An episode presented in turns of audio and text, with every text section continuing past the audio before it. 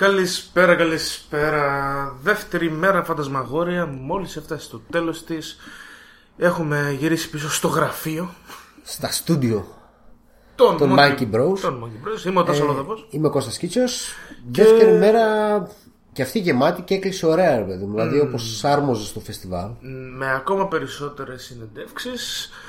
Ε, πολύ ωραίους καλεσμένους, ο οποίους τους βρήκαμε μέσα στο φεστιβάλ, τους τραβήξαμε μπροστά στο μικρόφωνο και κάναμε πολύ ωραία συζήτηση. Είχε γενικά πολύ ωραίους τυπάδες και τύπησες στο η φάση Και χθε και Ακριβώς, σήμερα ακριβώς. Πολύ ενδιαφέροντα άτομα Ε, 8 συνεντεύξεις σήμερα, αν δεν 8 κάνω είχαμε λάθος. σήμερα ναι νομίζω 8 ήταν ε, Η κάθε μία έχει τις ιδιαιτερότητες της Έχει πραγματάκια που αξίζει να ακούσετε Έχει θέματα που πάνω από 9 φίλε. 9 9.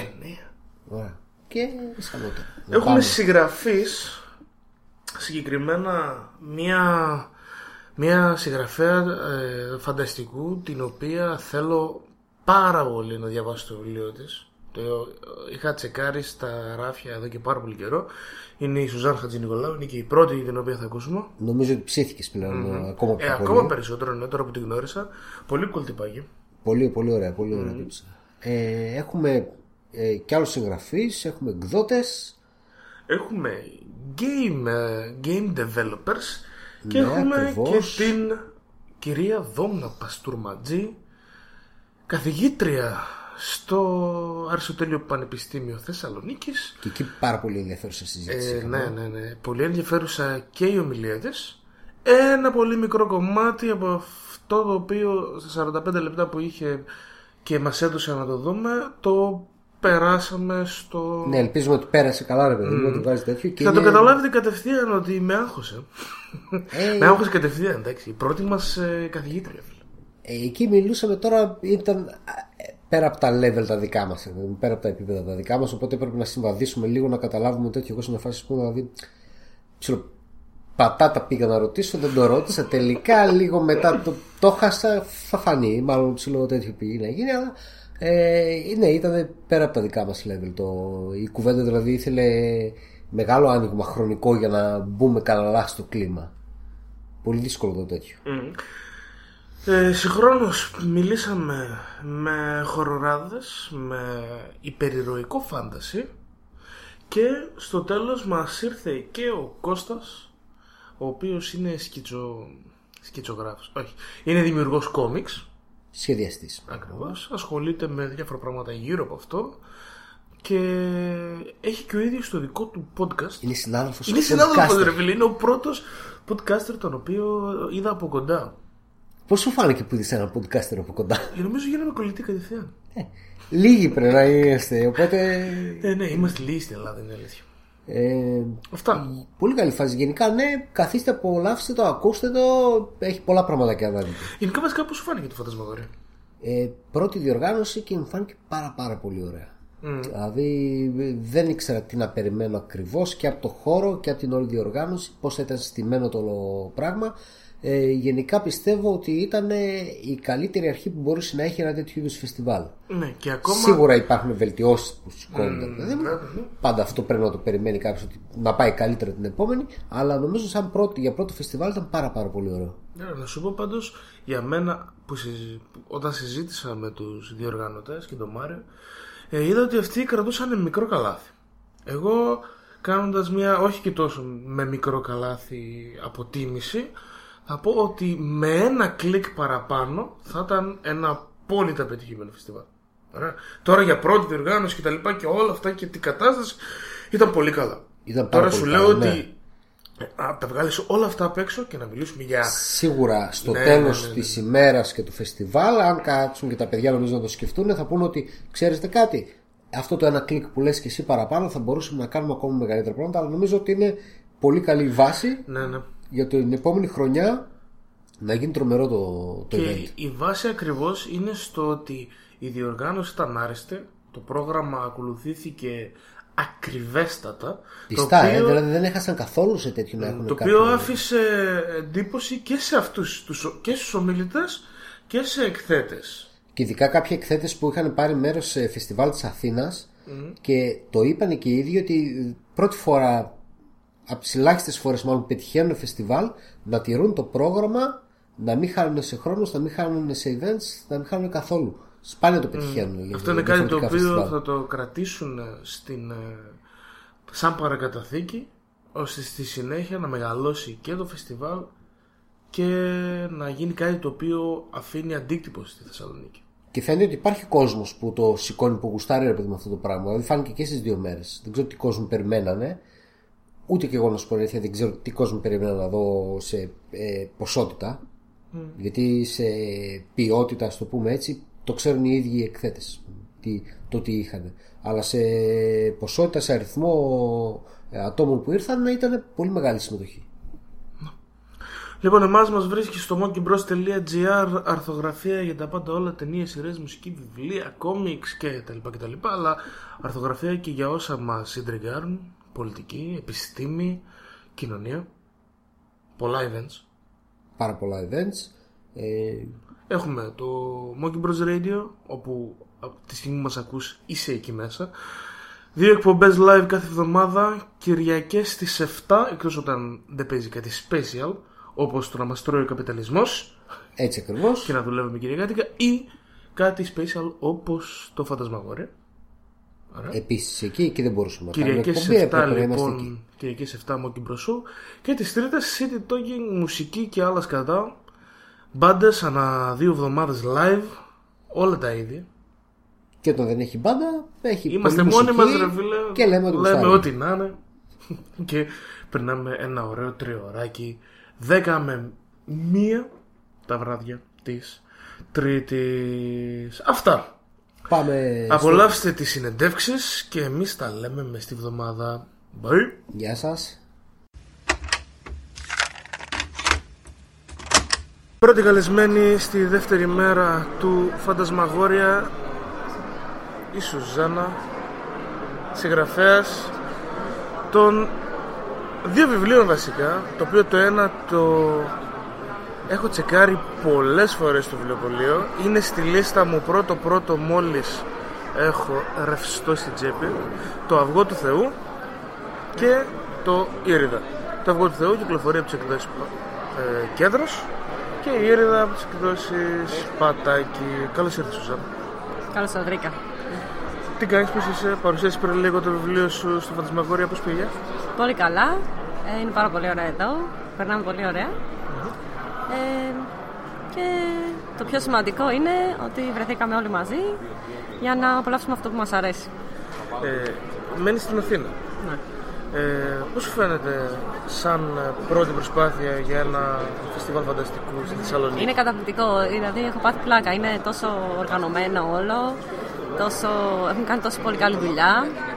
Ε, η διαχείριση του χρόνου είναι καταπληκτική, δεν φεύγει, ξεφεύγει καθόλου από το πρόγραμμα. Πολλά συγχαρητήρια σε όλους.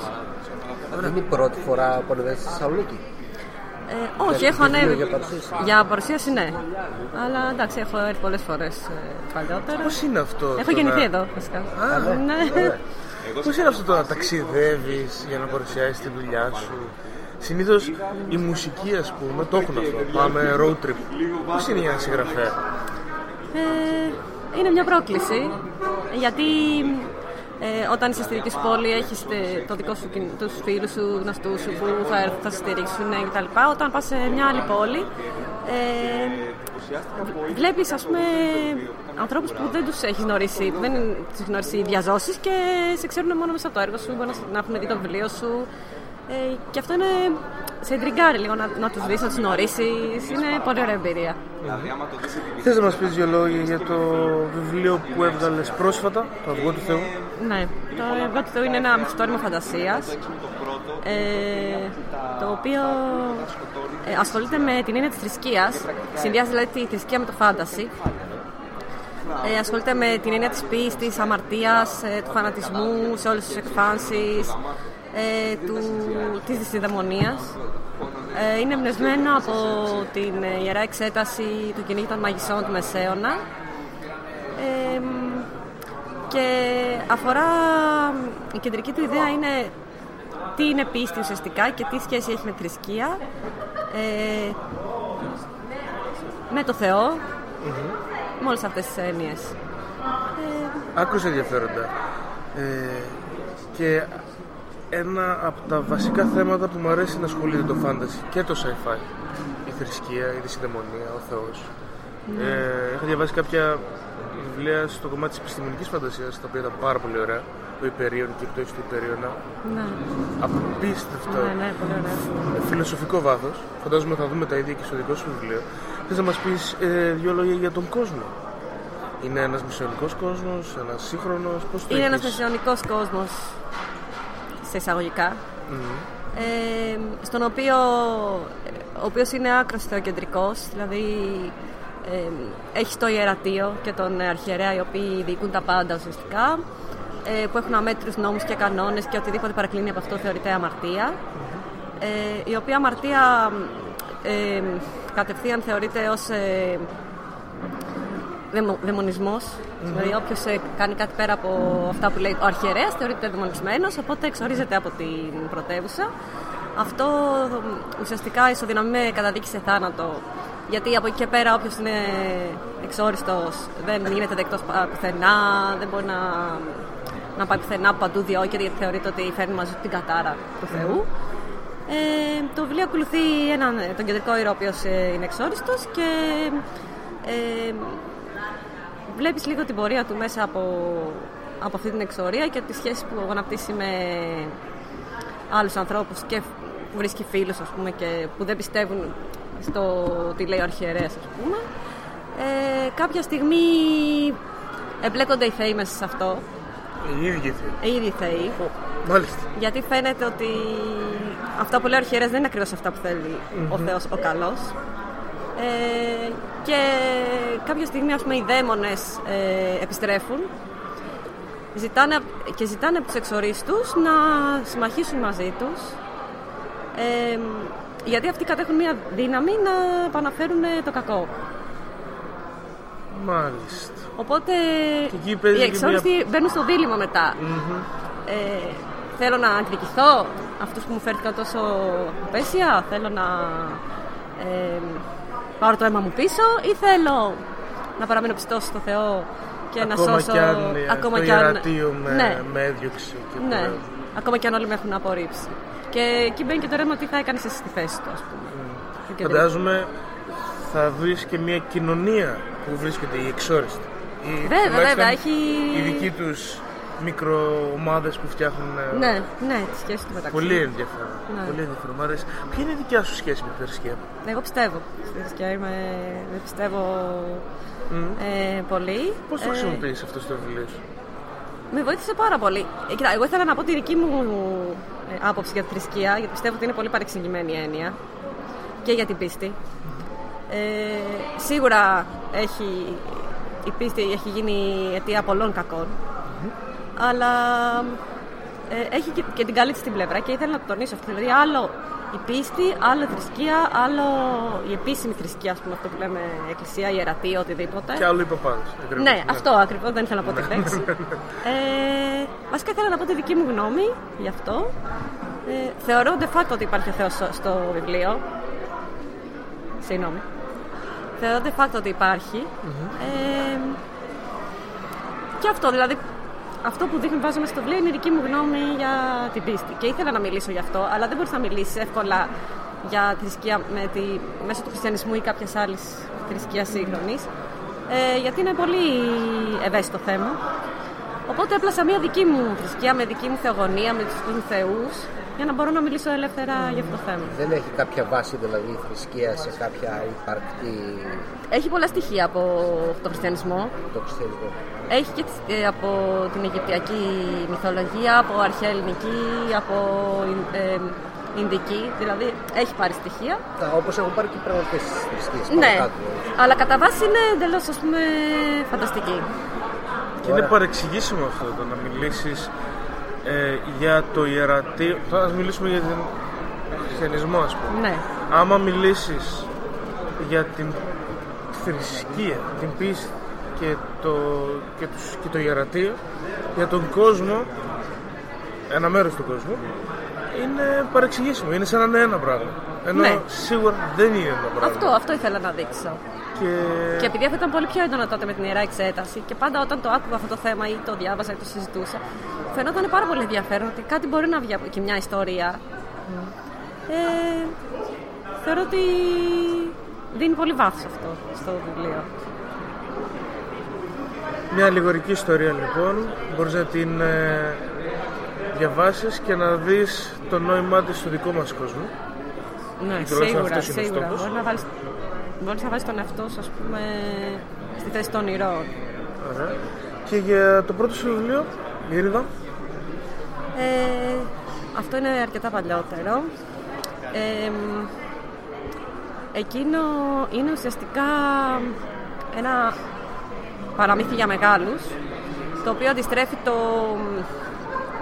το πρότυπο του παραμυθιού πρίγκιπα σώζει πριγκίπισσα ε, τώρα είναι το αντίθετο ας πούμε. η πριγκίπισσα σώζει πρίγκιπα που έχει κάποιο, ε, κάποια κατάρα ή κάτι τέτοιο είναι πιο φεμινιστικό ναι, ναι, ναι. ναι, πιο κοριτσίστικο ίσως αλλά αυτό είναι πιο, ο πιο άντρας, dark ο άντρας πρίγκιπας θα φιλούσε το βατράχι για να γίνει όμορφη πριγκίπισσα. Καλή κάνει. ερώτηση. Δεν ξέρω, εσύ Δεν να μου ξέρω. πείτε. Νομίζω πως είναι ξεκάθαρα πως Δεν ξέρω, όχι. έχουμε προηγούμενο. δεν Είναι, ξέρω. ξε- είναι απόλυτα ξεκάθαρο πως δεν θα το έκανε. Ε, Δεν ξέρεις καμιά φορά, μα ήταν πολύ ζορισμένος. πολύ άσχημος, ξέρω. Ναι. Ε, ζορισμένος, Ή μόνος. Για τα λεφτά, δεν ξέρω. Για τα λεφτά. Ε, πρίγκιπας είναι, δεν έχει λεφτά. Σωστό και αυτό. Ξέρεις, ναι. Συνήθως ε, όλες, πολλές από τις αυτοκρατορίες μας δεν είχαν φράγκα. Λεφτά πραγματικά δεν είχαν. Λούσα και τα λοιπά, αλλά Ορίστε. ρευστό μηδέν. Ωραία το πας, θα μπορεί να βγει κάτι από αυτό. Λες, θα σε ψήσουμε σιγά σιγά. Θα νομίζω. μας κυνηγάει η Disney μετά, εντάξει. Ε, Καλό είναι αυτό. Καλό και αυτό. Ε, λοιπόν, Σουζάννα, πού κυκλοφορούν τα βιβλία σου, πού μπορεί να τα βρει κάποιος που θέλει να τα διαβάσει; Υπάρχει σε όλα τα βιβλιοπωλεία ε, και στο ίντερνετ. Ε, δεν νομίζω, δεν υπάρχει ακόμα ως e-book. Ως Ως e-book; e-book. Ε, αλλά γενικά μπορείς να το βρεις ε, εύκολα. Υπάρχει στο μυαλό σου το, η μετάφραση και η παγκόσμια διανομή σαν ε, σχέδιο, σαν όνειρο. Εντάξει, πάντα μπορούμε να ονειρευόμαστε, αλλά εντάξει, έχουμε και επίγνωση ότι είναι κάτι πάρα πολύ δύσκολο. Γιατί Παρόλα είναι μια αυτά- γλώσσα η οποία τα ελληνικά δύσκολα μεταφράζεται, δύσκολα να λαμβάνουμε στο εξωτερικό Η απόδοση, το κόστος δηλαδή, αυτό και επίσης το βιβλίο είναι πολύ μεγάλο. Ναι, είναι γι' αυτό το βιβλίο σου κοντεύει Είναι τα 1,5 Στη κιλό. Ρωσία. Κατάλαβε. 1,5 κιλό βιβλίο. 1,5 κιλό. Μπορείς να χτίσεις. Χρησιμεύει και για βαράκι. Ε, όταν τα κουβαλούσες 10-10, μπόρεσες να Ε, Είχα καρότσι. σκέφτεσαι. Σωστά. Λοιπόν, ε, σε ευχαριστώ. Και εγώ ευχαριστώ. Τη Σουζάννα Χατζηνικολάου μπορείτε να τη βρείτε στο facebook. Μπορείτε να βρείτε τα βιβλία της σε όλα τα βιβλιοπωλεία στην Ελλάδα Και μέσω του κέντρου. και μέσω του κέντρου το πρώτο και του πατάκι το μέσω του κέντρου το δεύτερο και μέσω του πατάκι το πρώτο. Σε ευχαριστούμε. Και εγώ ευχαριστώ. Καλό Και ταξίδι στο συγχαρητήρια για τη βιβλίο δουλειά σου. σας. Ευχαριστούμε πολύ. Ευχαριστώ πολύ.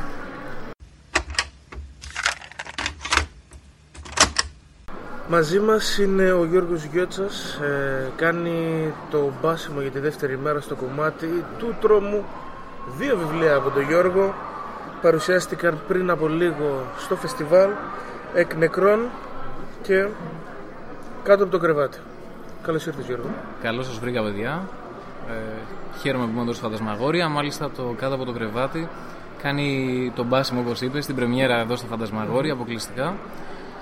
Και μόλις τελειώσαμε τώρα την παρουσίαση και είναι χαρά μου που είμαι εδώ μαζί σας. Πώς ήταν ε, η παρουσίαση; Ε, πήγε πολύ καλά, ήρθε κόσμος. Ε, στη Θεσσαλονίκη έχω καταλάβει ότι το αναγνωστικό κοινό είναι πιο ένθερμο, ε, πιο παθιασμένο με τα βιβλία και με τα βιβλία φαντασίας και τρόμου. Μου αρέσει πολύ αυτό. Το κάτω από το κρεβάτι ειδικά είναι μια συλλογή διηγημάτων ε, που κινείται στο όριο του φανταστικού.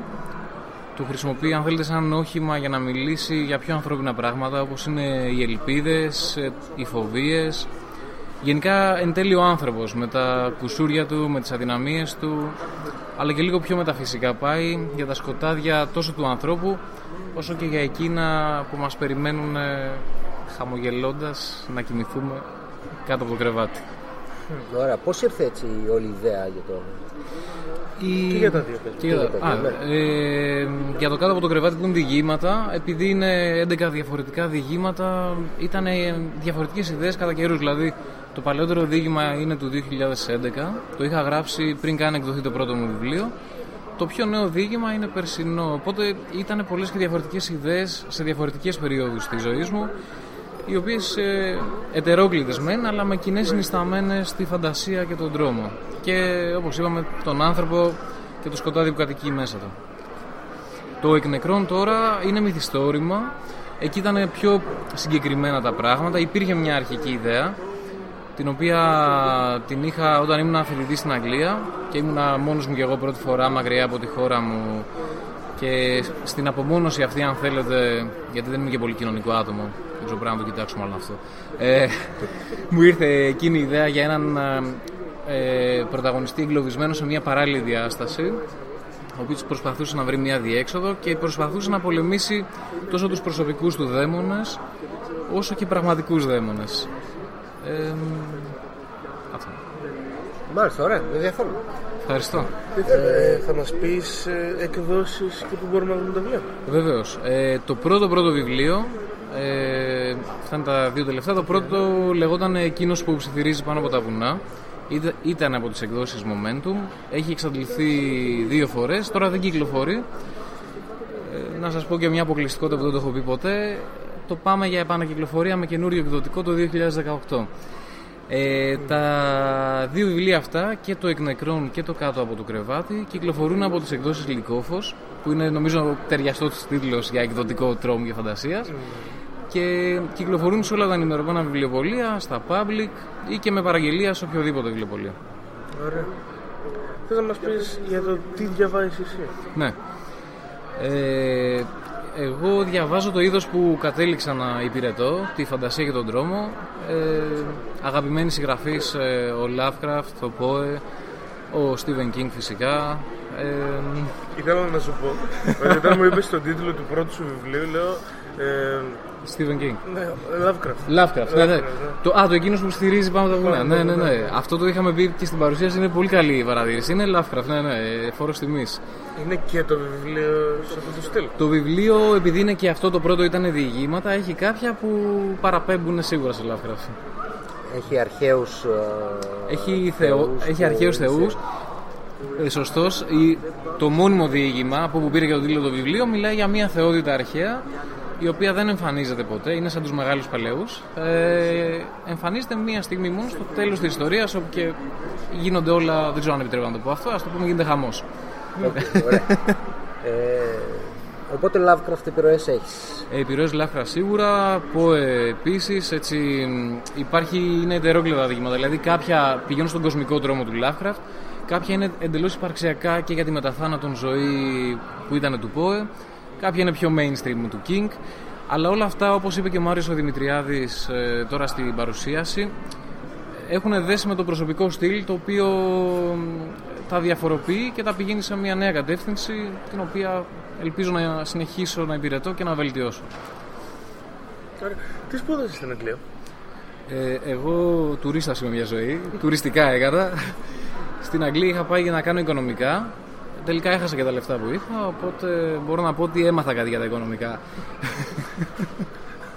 Μην κάνεις πράγματα που δεν θέλεις. Ναι, Γιατί ακριβώς. χάνεις λεφτά.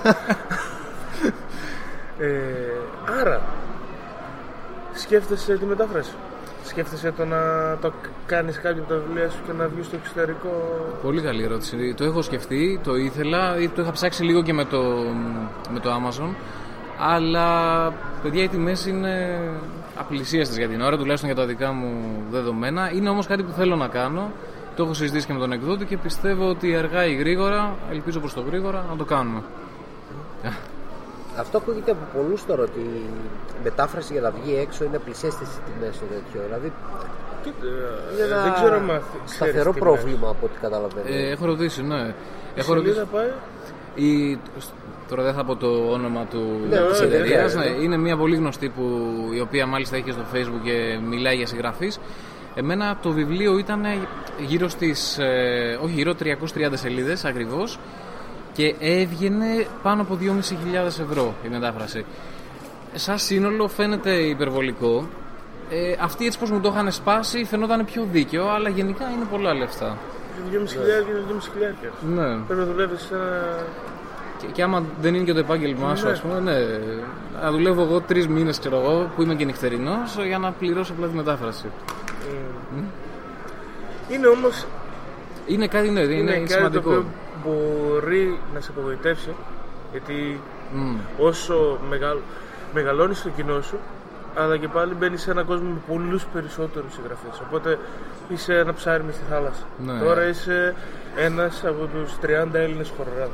Αυτό που λες είναι απόλυτα σωστό και μάλιστα το λένε και οι εκδότες, δηλαδή και ο δικός μου που το είχαμε συζητήσει, μου λέει ότι ακόμα και να γίνει, είναι όπως το ρίξεις ένα ψάρι μέσα μια αχανή θάλασσα. Δηλαδή είναι σαν να παίζεις λότο. Τι πιθανότητες έχεις να πιάσεις το λότο, άλλες τόσες έχεις να σε προσέξει εκεί πέρα κάποιος μεγάλος εκδοτικός ή να έχει ευρύ αποδοχή ας πούμε, από τους αναγνώστες. Θα το πάρουν οι γνωστοί σου στην Αγγλία, θα το πάρουν οποιοδήποτε, αλλά ξέρεις, δεν, ε, μέχρι εκεί δεν θα πάει παραπέρα. Οκ, εντάξει, αλλά νομίζω ότι σου δοθεί ευκαιρία, ρε παιδί μου, θα το δοκιμάσεις. Ναι, ναι, ναι, οπωσδήποτε. Είναι κάτι πάντως που το θέλω. Παίζει ξεστό γενικά με σκοπό να. ξέρεις, να έρθει η ευκαιρία. Πα- παλιά έπαιζα, ε, ξέρεις, έχασα 3, 4, 5, 10 φορές. Την 11η κέρδισα, το σταμάτησα εκεί. Και μετά έφυγε από την Αγγλία που έχασε τα λεφτά σου. Κάπως έτσι. Ήτανε, ήταν τα λεφτά το- των γονιών μου τότε. Ακόμα τα κλαίνουν οι άνθρωποι, εντάξει, ευχαριστώ μαμά. Ξέρεις, Εκείνο όμως σε βοήθησε για να γίνεις αυτό που είσαι τώρα. Πολύ σωστός. Ε, ναι, πραγματικά πάντα βγαίνει κάτι. Δηλαδή από κάθε κατάσταση, ακόμα δηλαδή μπορεί οι σπουδές εκεί να μην πήγαν όπως τις ήθελα, αλλά βγήκε έξω το φάσμα της εγγραφή. Πώς πήγαμε. Ήμουνα στο Hatfield που είναι μισή ώρα έξω από το Λονδίνο, ε, στο πανεπιστήμιο μέσα, στο Hertfordshire. Και γενικά η, η Αγγλία και οι πόλεις αυτές, ειδικά οι πιο μικρές, έχουν ε, μια ατμοσφαιρικότητα Σωστός. ε, διαφορετική Ναι. από την ελληνική πραγματικότητα. Που απ' την άλλη, κάποια χωριά στην Ελλάδα, ας πούμε, Ναι. ή κάτι σαν την παλιά πόλη της Ξάνθης, ας πούμε, εκεί έχεις άλλου είδους ατμοσφαιρικότητα που μπορείς να βάλεις Είναι για μέσα στα- συγγραφέα. Αυτό δηλαδή σου δίνει έμπνευση. Και αυτό που λες ισχύει και στο εκ νεκρών στην. ε, Δηλαδή ξεκινάω με αυτό. Δηλαδή λέω αυτό που είπες μόλις τώρα. Ε, για το αγγλικό τοπίο. Ε, ξέρεις, ε, τόσο το αστικό όσο και την, εκ- την εξοχή κυρίως. Που το βράδυ ξέρεις, το γκαζόν γεμίζει παγωμένες δροσοσταλίδες και τα λοιπά. Με τους φαρδιούς δρόμους, τα, τα σκιουράκια που τρέχουν, οτιδήποτε. Και μετά πηγαίνει. Την, ομι- α, καλά, ομίχλη, ναι, ναι, μπράβο. Ε, και μετά πηγαίνει, ας πούμε, στα διηγήματα πηγαίνουμε στο ελληνικό χωριό. Δηλαδή, από ό,τι μου έχουν πει, αυτό είναι που αγκάλιασαν περισσότεροι αναγνώστες την εικόνα της ελληνικής ε, υπαίθρου. Με τα δάση της, με τα παραδοσιακά σπίτια που κρύβουν τόσα μυστικά, που κρύβουν τόσες παραδόσεις. Η Ελλάδα έχει τις πιο πλούσιες παραδόσεις. Αν το συνδυάσεις και με μια εμπειρία από το εξωτερικό, από το αστικό και όχι μόνο το τοπίο της Αγγλίας, δημιουργείς κάτι πολύ ωραίο. Ωραία. Ε, σε ευχαριστούμε. Εγώ σας ευχαριστώ παιδιά ε, και θα σας ακούσω σίγουρα. θα σε ακούσεις. Ε, θα... Είπες ότι είναι και η πρώτη σου φορά. Είναι η σε- πρώτη φορά στη θεσσαλονικη και ε, πραγματικά δεν έχω προλάβει να δω την πόλη, η οποία όλοι μου λένε ότι είναι υπέροχη. Είμαι σίγουρος γι' αυτό. Είχα έρθει με τη μητέρα μου η οποία έτρεξε το μαραθώνιο. Εγώ έχω άλλου είδου μαραθώνιο εδώ. Ε, συγχαρητήρια και για την οργάνωση και για όλα. Σε ευχαριστούμε. Λοιπόν, τον Γιώργο τον Γιώτσα μπορείς να τον βρεις σε όλα τα ενημερωμένα βιβλιοπολία τη Ελλάδος και αν δεν είναι ενημερωμένα θα κάνουμε μια παραγγελία. Ε, δύο βιβλία τα οποία θα παρουσίασει σήμερα εκ νεκρών και κάτω από το κρεβάτι. Ενώ το πρώτο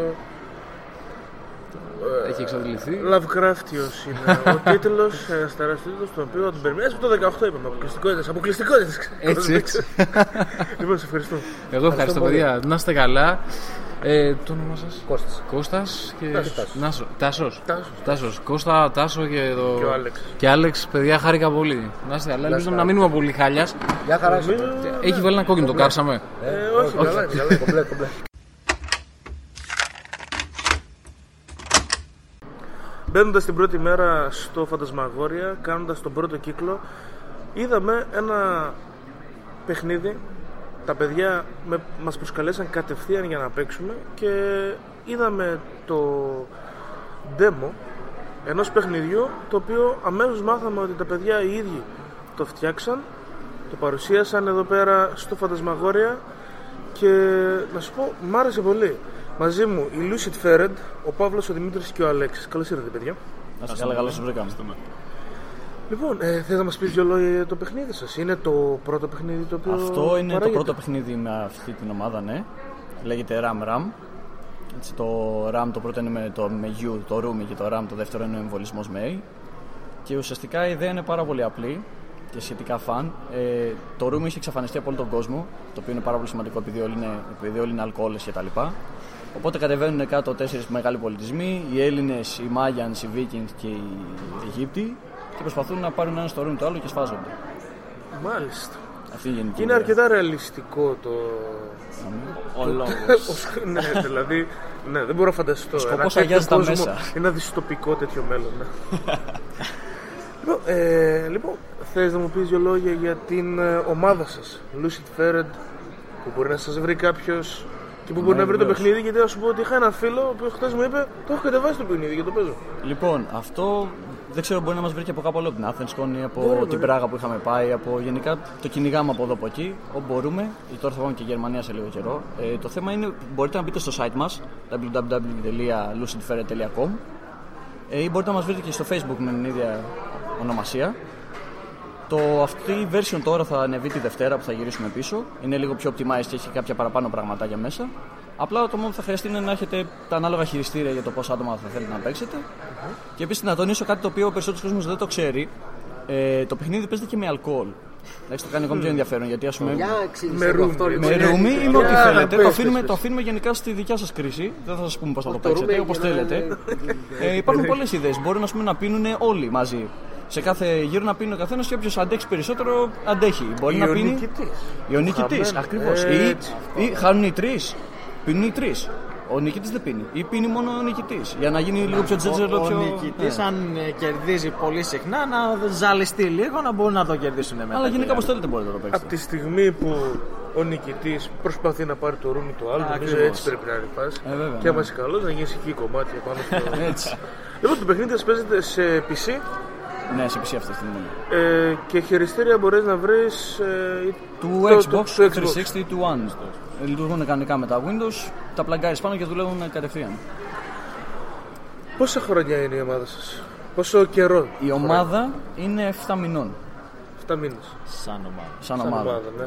Φίλοι είμαστε παλιοί φίλοι. Αλλά σαν ομάδα που δουλεύουμε σε αυτό σοβαρά είμαστε μόνο 7 μήνες. Από το Σεπτέμβριο βασικά. Και πώς είναι η φάση να... Πώς σας πήρε αυτό το να κάτσετε να το σχεδιάσετε Α, πόσο μας πήρε Να το να το αναπτύξετε. σε χρόνο. σε χρόνο, ναι, Το και, RAM RAM. Ιδέα πώς ήρθε. και η Το Ram Ram διαδικασία πήγε, πώς το σας- Ram Ram πήρε 2,5 μήνες για να φτάσει στο σημείο που βλέπετε τώρα. Η διαδικασία ήταν, ε, πέρασε από μια περίοδο ιδεών. Τη συγκεκριμένη ιδέα μου την πέταξε ο Δημήτρης με κάποια concept arts και τα λοιπά στην αρχή. Πολύ rough πράγματα. Ε, και σιγά σιγά περάσαμε σε κάποια προ, πρωτότυπα. Να δούμε λίγο με κώδικα και τα λοιπά, περίπου με κάποια κουτιά και τέτοια πώς φαίνεται, πώς θα λειτουργούσαν οι μηχανισμοί. Ε, και μετά αρχίσαμε να φτιάχνουμε τα γραφικά. Αλλά είναι κάτι γενικά το οποίο είναι πάρα πολύ δύσκολο και χρονοβόρο. Έτσι, πρέπει να θυσιάσεις πάρα πολλά πράγματα, είναι η αλήθεια. Ας πούμε, για να το φτάσουμε σε αυτές τις δυόμιση μήνες, ειδικά τότε που ήδη είχαμε βάλει σαν γκολ την ε, Athenscom που ήρθε ξαφνικά από το πουθενά, ε, δουλεύαμε αυτό το παιχνίδι με δύο ώρες ύπνο δύο μήνες κάθε μέρα. Ε, Δυστυχώς εντάξει, έτσι είναι τα πράγματα, αλλά είναι, είναι πιστεύω σαν δουλειά γενικά το game development είναι μια από τις χειρότερες δουλειές του κόσμου, αλλά και από τις καλύτερες. ναι. Γιατί μπορείς να κάπως χτυπιέσαι όλη έτσι. μέρα, μπορείς να χτυπιέσαι επί εβδομάδες για να μην βγάλεις άκρη το πώς δουλεύει κάτι και ξαφνικά μόλις το λύσεις να είναι το καλύτερο συνέστημα σε όλο τον κόσμο. Και δεν είναι μόνο αυτό, είναι και όταν βλέπεις τον κόσμο. Βασικά, εμείς τώρα εδώ που έχουμε κάτω το παιχνίδι που παίζουν οι άλλοι και φωνάζουν και βρίζουν και βλέπεις το χαμόγελο που βγάζουν, είναι ένα απερίγραπτο συνέστημα, μπορώ να πω. Που παίρνεις εσύ όταν βλέπεις τους άλλους να χαίρονται με το παιχνίδι σου. Και είδα, χτες είχατε μια παρέα μικρών παιδιών. Πώς σας φάνηκε; Μια χαρά. Τα παιδιά παίζανε καλύτερα σχεδόν και από εμάς. Αυτό ήταν κερδίζανε χύμο βύσινο φαντάζομαι. Τι, τι κερδίζανε; Όταν κερδίζανε χύμο βύσινο, λέω. Βεβαίως. το κακό. Εννοείται. Το ρούμ πώς έκατσες σαν ένα τέτοιο. Και γιατί βάλατε, ας πούμε, κάτι άλλο. Μια βότκα, ξέρω κάτι. να- Ε, το Για πειρατικό το όνομα. άρεσε. Το πειρατικό. από- Και για το όνομα. Ε, το όνομα. πάλι γιατί- Ε, γιατί το ουσιαστικά concept, η το όλη- τέτοιο. το όλο κόνσεπτ ξεκίνησε ότι θα ήταν πλοία τα οποία θα εμβολίζαν το ένα το άλλο. Δεν υπήρχε τίποτα άλλο. Οπότε λέγαμε, OK, ο εμβολισμός πώς λέγεται στα αγγλικά RAM. Πώς το κάνουμε να ακούγεται λίγο πιο έτσι. Έπειτα το Jimmy, νομίζω, αν θυμάμαι καλά, δεν θυμάμαι πώς είχε έρθει. Και λέει, μπορούμε να βάλουμε το room να είναι RAM RAM. να έχει έτσι λίγο παίγνιο. Λίγο παίγνιο Μια χαρά, πάνω. ωραίο. Ε, και μετά ήρθε όλη η υπόλοιπη ιδέα ότι θα, okay, θα γίνεται για ρούμι λοιπόν, αυτό θα το λέμε έτσι και πάει λέγοντας. Ποιο είναι το επόμενο βήμα; Το επόμενο βήμα, σαν Lucid Ferret ή. Για σαν- το παιχνίδι για και το παιχνίδι. για την ομάδα. Ναι. Το επόμενο βήμα για την ομάδα συγκεκριμένα είναι να γίνουμε. Τι; Βερολίνο. Βερολίνο, ναι, 26 του μηνός στο Amaze στη Γερμανία. Θα πάει το RAM RAM εκεί πέρα και θα πάει μαζί και άλλο ένα project, το Perspective, το, Perspective, το οποίο ήταν ε, σε ένα διαγωνισμό στο Γκέτε, στο Ινστιτούτο Γκέτε στην Αθήνα. Ε, πέρα από αυτό, μετά η ομάδα θα καθίσει να, να γίνει καλύτερη σαν ομάδα, να μάθουμε περισσότερα πράγματα, να κάνουμε καλύτερα τα παιχνίδια που ήδη έχουμε και να προχωρήσουμε σε κάποιους καινούριους τίτλους. Ε, στην πορεία τώρα το RAM RAM έχει μια τεράστια λίστα από πράγματα που πρέπει να μπουν μέσα. Είναι τελείως pre-alpha το παιχνίδι και γι' αυτό το λόγο το έχουμε αυτή τη στιγμή και free στο site μας. Δεν έχουμε ασχοληθεί να το πάμε εμπορικά ακόμα. Μπορούν οι παίκτες που δοκιμάζουν να προτείνουν βελτιώσεις. Βεβαίως, μπορούν να μας στείλουν να πας στιγμή email στο info.lucidfair.com το οποίο αναγράφεται και στο site με οτιδήποτε θέλουν. Το μπορεί να μας βρουν και στο facebook. Ναι, με ιδέες με... ή ό,τι θέλουν να μας πούν τα παιδιά. Δεν Ε, υπάρχει Γενικά κάτι θέμα. είμαστε ανοιχτοί σε οτιδήποτε. Και εμείς ακόμα στις αρχέ είμαστε, οπότε ό,τι ακούμε καλό είναι. Το Silicon Valley το βλέπετε τη σειρά; Όχι. Ε, δέστε τι, είναι η φάση αυτή η startup εταιρεία, μια ομάδα φίλων που προσπαθεί να Αμερικάνικη είναι. φτιάξει. Αμερικάνικη. Προφανώς Silicon Valley. Ναι, ναι, ναι. Ε, από εκεί ξέρεις, που παίρνουν όλη αυτή τη φάση και την τραβάνε από τα μαλλιά για να Όσο σου δεν δείξουν πάει, ναι. τα τέτοια.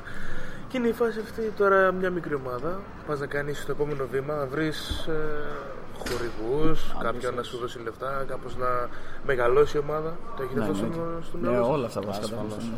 Ε, Πες τα εσύ, Αλέξη. Ε, η ιδέα είναι βασικά να ξεκινήσουμε μια μεγάλη εταιρεία στην Ελλάδα. Δηλαδή αυτό προσπαθούμε κιόλας. Γιατί περνάμε ό,τι περνάμε εμείς, αλλά θέλουμε να δημιουργήσουμε και κάτι μεγάλο και δεν το βλέπουμε αδύνατο αυτό.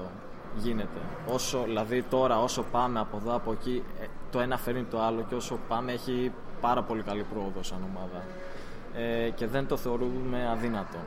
Μεν βέβαια είμαστε προετοιμασμένοι να αποτύχουμε, γιατί κανείς δεν πέτυχε με την πρώτη ε, και είμαστε αποφασισμένοι να μην το παρατήσουμε. Οπότε... Εγώ θα σε έλεγα ναι, δεν αποτυχαίνεις αν δεν σταματήσεις να προσπαθείς. Ακριβώς. Έτσι δεν είναι. Αυτή Σωστός. είναι η ιδέα. Οπότε θεωρούμε ότι είναι μόνο θέμα χρόνου. Σιγά σιγά, ό,τι είναι να γίνει θα γίνει. Υπάρχει. Όχι ελληνική αγορά, ελληνική αγορά υπάρχει. Υπάρχει αυτός ο οποίος θα μπορέσει να σας βοηθήσει, να σας πρόξει έτσι ώστε όταν θα πάει εμπορικό το πράγμα, όταν θα αρχίσει να κυκλοφορεί ένας για, την, για το πρώτο μεγάλο σκαλοπάτι να ανέβει. Ε, ναι, πλέον ε, υπάρχουν κάποια άτομα που προσπαθούν να βοηθήσουν εδώ στην Ελλάδα. Ε, Δυστυχώς είναι λίγα, αλλά ακόμα και αυτό το λίγο για μας είναι ένα, μια πάρα πολύ μεγάλη βοήθεια. Είτε είναι κάποια μικρή χορηγία ή να μας βοηθήσουν να πάμε σε ένα διαγωνισμό και αυτό συμβαίνει τώρα με τα event που γίνονται στο εξωτερικό. Δηλαδή στο Βερολίνο ε, μας δώσανε κάποια χρήματα για εισιτήρια και ξενοδοχείο που χωρίς αυτό δεν θα μπορούσαμε να πάμε. Ή την Πράγα που είχαμε πάει πάλι δεν μας πλήρωσαν αυτά αλλά μας ε, πήγαμε στο event δωρεάν χωρίς να πληρώσουμε κάποιο πάγκο ή όλα αυτά. Οπότε υπάρχουν λίγο που ειδικά τώρα που γενικά υπάρχουν πολλές ομάδες που ξεκινάνε τώρα είναι μια πολύ σημαντική βοήθεια ε, και ευχόμαστε σιγά σιγά να μεγαλώσει αυτή η βοήθεια και από το κράτος και από εμάς κιόλας σαν ομάδες μεταξύ μας βοηθάμε ο ένας τον άλλο οπότε υπάρχει μια άλλη βοήθεια Ε, στα Athens Con και τα λοιπά που έχετε πάει στην Ελλάδα, έχετε δει κόσμο ο οποίος κάνει το ίδιο με εσάς; Game development. Ναι, ναι, ναι. Θα μας πει ο Δημήτρης Για game... Α, Έχουμε γνωρίσει μπόλικο κόσμο. Στο Digital Universe ήταν η πρώτη μας επαφή με, το, με τους game developers. Ο Παύλος και ο Άλεξ πήγανε πιο νησοπομένα και γνωρίσανε πάρα πολλές ομάδες. Και όταν πήγα είχε ήδη ένα κλίμα ζεστασιάς. Ήταν λες και ήμασταν φίλοι από χθες. Οπότε βοηθάνε. Είναι ένα ζεστό community που όλο μεγαλώνει. Ναι, αλλά αυτό ήταν μόνο για developers. Τώρα Athens Con και αυτά τα άλλα που είπατε. Γενικά. Ε, από όσο βλέπω είμαστε οι πρωτοπόροι. Δεν θέλω να φανώ κάπως, αλλά ήμασταν οι μόνοι που ήμασταν ας πούμε, στην Athens Con και είχα, σαν indie ομάδα που παρουσίαζε παιχνίδι. Πέρα από τα PlayStation που είχαμε και αυτά. Ε, αλλά γενικά έρχεται. Μαζεύει. Σιγά σιγά. Έρχεται γιατί όπως πήγαμε ας πούμε, εμείς τώρα εκεί στην Athenscon, ε, το είδαν και οι υπόλοιποι developers που υπάρχουν στην Ελλάδα και έχουμε κάποιες πολύ ωραίες, πολύ καλές ομάδες που είναι αρκετό καιρό πριν από εμάς. Έτσι που μας βοηθήσαν σε διάφορα, τους βοηθάμε κι εμείς. Ε, είδαν ας πούμε, αυτό, τώρα ξέρουν ότι μπορούν να πάνε και αυτοί σε αυτές τις οργανώσεις και οπότε μαζευόμαστε σιγά σιγά περισσότερος κόσμος. Φαίνεται η Ελλάδα περισσότερο και έχουμε και άλλες ομάδες και όλα αυτά. Ε, Όπως μπορούμε μεταξύ μας βοηθούμε και ανοίγουμε. Υπάρχει game development στην Ελλάδα, απλά το θέμα είναι να γνωριστεί αυτό μέχρι στιγμής. Ωραία, σας ευχαριστούμε. Να είστε καλά, παιδιά, μέσα Για όποιον θέλει να κατεβάσει το παιχνίδι, lucidfair.com Μπαίνει μέσα, κατεβάζει το RAM-RAM, παίρνει κανένα δυο μπουκάλια ρούμι. Να το Α, έχει έτσι. στο σπίτι. Ε, αυτός είναι. Η τεκίλα. Ε, παίζεται μέχρι 4 άτομα. Ναι. Παίζει μέχρι ναι, είναι από 2 μέχρι 4 άτομα. Από 2 μέχρι 4 άτομα, οπότε μάζεψε την παρέα σου. Πάρτε τα μπουκάλια σας και απολαύστε το παιχνίδι το οποίο εμείς το παίξαμε εδώ πέρα και να το ξαναπαίξουμε. Να είστε καλά, παιδιά. Ε, ευχαριστώ. στην Ελλάδα υπάρχει κάτι στα κοντά που θέλετε να πάτε άμα θέλει κάποιος να σας βρει εκεί; Στα κοντά όταν λες; Στα κοντά τους επόμενους μήνες. Κάποιο. Ε, άμα μα convention. ανάλογα προτάσει τις κοιτάμε συνέχεια, δεν έχει να κάνει. Άμα μας βρει κάποιος ή άμα βρούμε κάποιον. ε, Η κύρια επαφή online ε, και μετά από event ε, είναι το. Πώς είναι το Game Jam το επόμενο; Το Hellenic νομίζω. ε. Το Hellenic Ναι. Game Jam που σκοπεύουμε να πάμε. Ε, και ίσως ε, πάμε και στο Φαντάστικο που είναι τον Οκτώβριο. Ωραία. Λοιπόν, σας ευχαριστούμε. Εμείς ευχαριστούμε, παιδιά. lucidferret.com και στο facebook lucidferret. Να είστε καλά,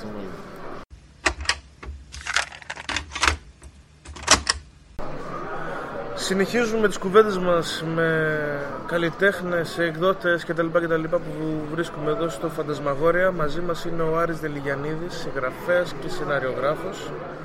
Γεια σας. Χαίρετε. Χαίρετε Άρη. Έχεις ε, έρθει στο Φαντασμαγόρια με δύο project.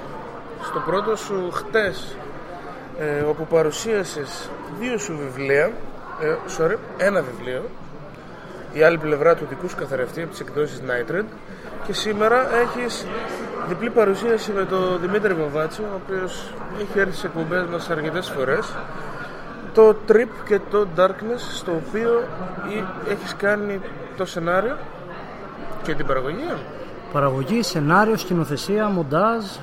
Αυτά. Νομίζω. Α, λίγα πράγματα Λίγα, ναι. παίζεις κιόλας; Ο, δυστυχώς δεν με αφήσανε γιατί ήθελε πάπια και μ, ήθελε κάποια στο Darkness δεν μπορούσα να κάνω την πάπια. Πως πήγε η παρουσίαση, πως φαίνεται το φεστιβάλ; Ε, καταρχάς ευχαριστώ που με καλέσατε κι εσείς. Ε, το φεστιβάλ για μένα ήταν έκπληξη το πόσο καλό είναι με την έννοια ότι έχουμε συνηθίσει τις πρώτες προσπάθειες από κάθε τι ε, να έχουν ε, παραγωγικά προβλήματα, να κολλάνε σε, κάποια, σε κάποιες διαδικασίες ας πούμε. Ε, επίσης επειδή είχε ένα πυκνό πρόγραμμα μισάωρων ε, παρουσιάσεων ήταν ένα μεγάλο στοίχημα για να δουν αν σε μισή ώρα θα μπορούν να ανταποκριθεί ο κάθε ένας ομιλητής στις ε, ανάγκες της παρουσίασής του. Ήταν πάρα πολύ συνεπείς όλοι, δηλαδή μου έκανε τεράστια έκπληξη. Ε, σε βαθμό που ήθελα να το παραβιάσω εγώ να το χρησιμοποιήσω παραπάνω, αλλά δεν πειράζει. Ε, και η παρουσίαση δική μου πήγε αρκετά καλά μπορώ να πω. Πρώτη μου παρουσίαση ήταν, δεν ξέρω πώς είναι να πηγαίνει καλά και πώς είναι κακά, οπότε εγώ είμαι χαρούμενος όμως. Ε, μ, να πω επίσης ότι υπήρχε, υπήρχε, ε, υπήρχε είχαν άλλες δύο συμμετοχές χθες δικές μου σε συλλογικά έργα. Ε, ένα ήταν το πρώτο το πρωί που ήταν ε, στα, ε, στο διαγωνισμό του στο φαντασμαγόρια διαγωνισμό που είχε περάσει το διήγημά μου και συμμετέχει στο βιβλίο ε, και το άλλο είναι στον ε, τρόμο που είναι ε, από το Ανάτυπο, εκδόσεις Ανάτυπο άλλη μια συλλογή που συμμετέχει ένα διήγημά μου. Ε, αυτά, ποια ήταν η ερώτηση; Ε, θέλω να μου πεις ε, η άλλη πλευρά του δικού σου καθρέφτη είναι το πρώτο σου βιβλίο; Ε, είναι το πρώτο μου προσωπικό βιβλίο δηλαδή συμμετείχα σε συλλογές μέχρι τώρα. Αυτό είναι το μόνο που είναι προσωπικό. Το οποίο είναι, εκ- το έχεις εκδώσει μέσω των εκδόσεων Nitred και Ακριβώς. είναι ανθολογία. είναι ανθολογία μάλιστα Για είναι... πες μας δύο πράγματα. Ναι, είναι 13 διηγήματα σκοτεινής φαντασίας, εγώ όπως μου αρέσει να τα λέω. Ε, έχει μέσα από επιστημονική φαντασία μέχρι πιο σημερινά θέματα, ε, κάποια άλλα που είναι πιο φυσιολατρικά ε, χωρίς να αγγίζω ιδιαίτερα το fantasy κομμάτι αλλά όλα ενώνονται κάτω από την ομπρέλα του σκοτεινού. Ε, κάποια διηγήματα ε, είναι και από τις προηγούμενες συλλογές. Τα συλλέγω εδώ πέρα. Ε, τα περισσότερα φυσικά είναι καινούργια δεν έχουν εκδοθεί κάπου αλλού. Και έτσι δημιουργήθηκε το πρώτο μου βιβλίο. Και όποιος θέλει μπορεί να το βρει. ε, τώρα πλέον ε, που τελειώνει το φεστιβάλ από εδώ και πέρα στην άγνωστη Καντάθ όσο μιλάμε για τη Θεσσαλονίκη Ωραία. Και σε διάφορα ενημερωμένα βιβλιοπολία σε... Ε, στην Ελλάδα; δεν το ξέρω ακόμα γιατί σήμερα, Καινούργιο είναι, σήμερα το έπιασα, ε, χθες μάλλον στην παρουσίαση το έπιασα και εγώ πρώτη φορά στα χέρια μου. τόσο καινούργιο. ε, ολοκληρώθηκε η τύπο- ε, το τύπομα προχθές οπότε Ακόμα μυρίζει δηλαδή, μη- το μη- φρέσκο είναι... Ακριβώς. Πώς ένιωσες; Να το έτσι να το Ε, πιάνεις, ναι, ακούγεται λίγο σεξουαλικό. Είναι, σεξουαλικό. είναι, είναι φοβερό το αίσθημα. Είναι, Είναι καύλα. Είναι.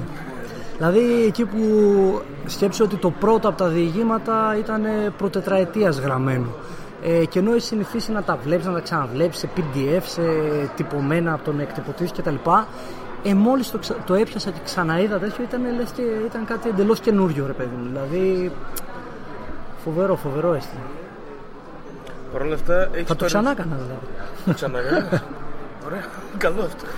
Ε, οπότε, το βιβλίο θα δούμε στην πορεία που μπορεί να το βρει κάποιος. Τώρα φαντάζομαι μέσω της σελίδας του Nightred.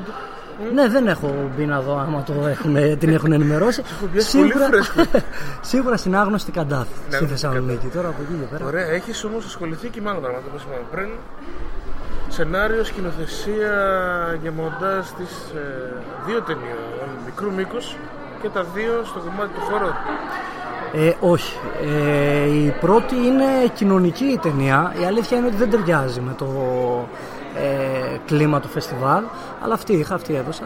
Ε, η δεύτερη είναι πάλι δηλαδή δυσκολεύομαι να το πω horror. Είναι πιο πολύ και αυτή σκοτεινή φαντασία. Δηλαδή Τρίπι horror. Είναι ναι, πιο ψυχεδελικό, λίγο πιο περίεργο, σίγουρα σκοτεινό, αλλά λίγο αίμα. Μπορεί κάποιος να τη δει κάπου. Ναι, είναι, και οι δύο είναι ανεβασμένοι στο Vimeo. Ε, με τους τίτλους δηλαδή, άμα κάποιος κάνει αναζήτηση, μπορεί να τις δει. Trip και Darkness, Darkness. το Dark με U. Ναι, δεν ξέρω καλά αγγλικά, γι' αυτό το έκανα λάθος. Έτσι, έτσι. Κλείνουμε το μάτι. Λοιπόν, κλείνουμε το μάτι για μια σκοτεινή πάπια, Dark και Darkness. Είναι... Έχει κομο... κομικά στοιχεία του Darkness. Δεν την έχω δει, αν και έπαιξε πέρσι στο χώρο που ήμασταν εκεί πέρα. Και εγώ την έκανα την έξι πέρυσι το χώρο. Δηλαδή το... Ε, τότε δεν μπορώ να σας πω, συγγνώμη. Ναι, σποιλάρεις, ε, Μη spoiler. Είναι και μικρό μικρό.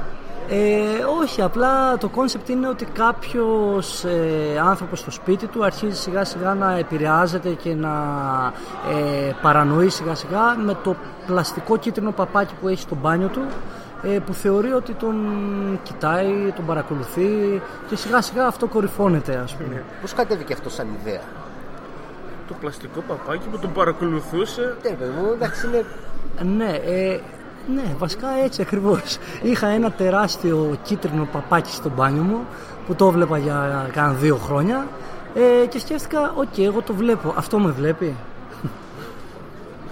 Μάλιστα. Τελικά, σε βλέπει; Έτσι μου είπε Σου είπε. στα γυρίσματα. Τι έχει το μέλλον, Άρη. Και στα δύο κομμάτια. Και στο κομμάτι των ταινιών και στο κομμάτι των, ε, της συγγραφής. Ναι, ε, εντάξει, στα, στη συγγραφή θα προσπαθήσω να συμμετέχω όσο το δυνατόν περισσότερο σε συλλογές. Ε, και ήδη μάλλον είμαι κάπου στη μέση της συγγραφής του δεύτερου βιβλίου. Ε, οπότε θα προχωρήσω σε αυτό το κομμάτι. Ε, μ, τώρα ελπίζω ότι εντός 15 ημέρου, 20 ημέρου τελειώνω και με το τρίτο ταινιάκι μου ε, οπότε όπου θα υπάρχει ένα τρέιλερ τώρα εδώ πέρα στην, ε, στο Φαντασμαγκόρια ε, οπότε νομίζω έτσι με μικρά όμορφα σταθερά βήματα προχωράω και στους δύο αυτούς του τομείς. Ωραία, τώρα η ταινία όταν βγει σε φεστιβάλ, έτσι. Ε, ναι.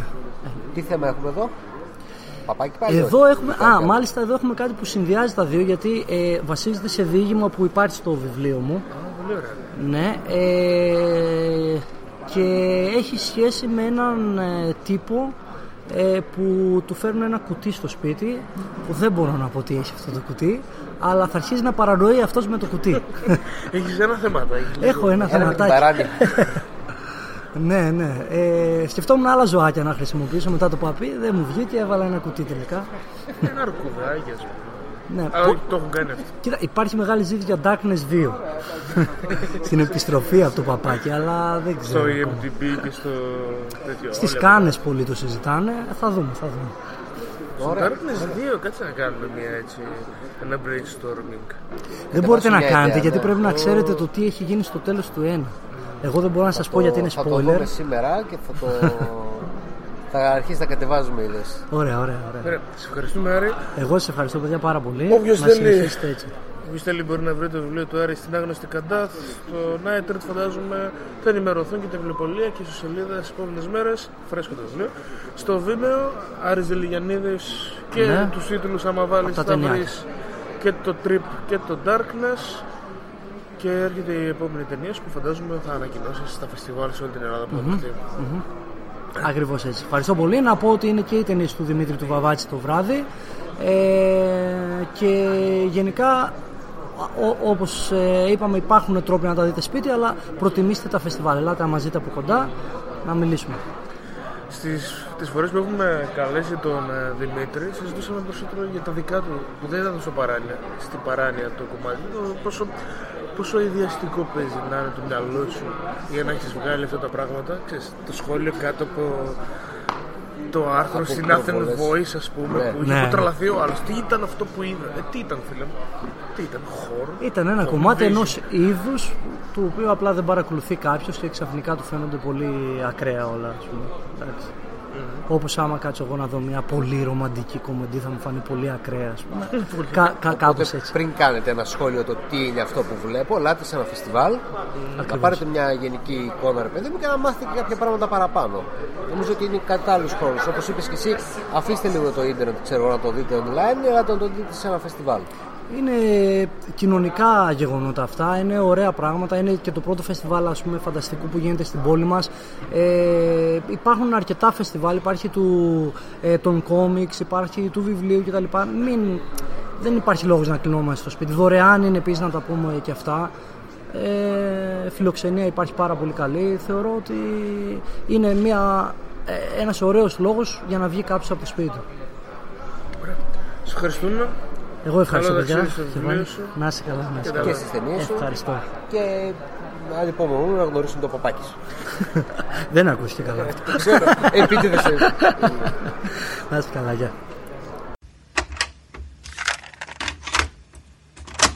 Μαζί μας η Δόμνα Παστορματζή, καθηγήτρια στο τμήμα Αγγλικής Φιλολογίας του Αριστοτελείου Πανεπιστήμιου Θεσσαλονίκης.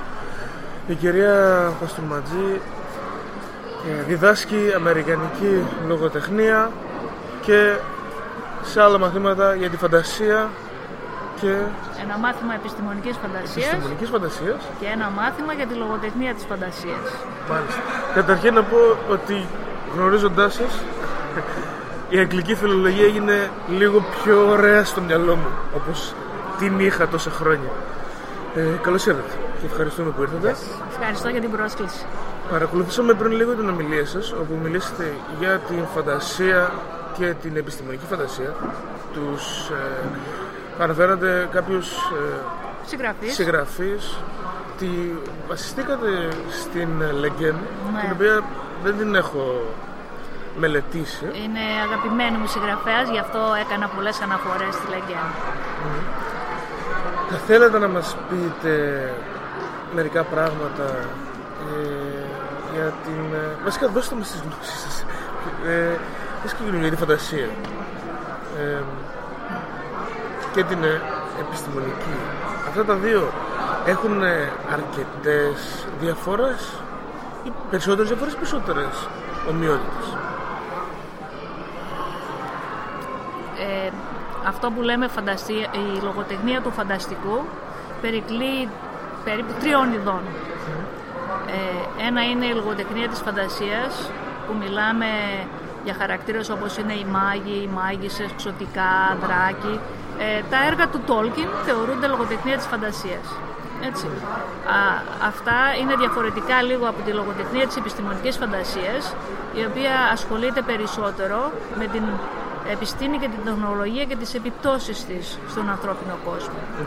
Οπότε ε, η φαντασία του Τόλκιν δημιουργεί κάποιους κόσμους ανέφικτους και ανύπαρκτους και οι κόσμοι της επιστημονικής φαντασίας μπορεί και αυτοί να είναι φανταστικοί, δεν πρόκειται να υπάρξουν σε αυτό το είδος, αλλά διαπραγματεύονται είναι πιο κοντά δηλαδή στη δική μας την πραγματικότητα και στη ροή.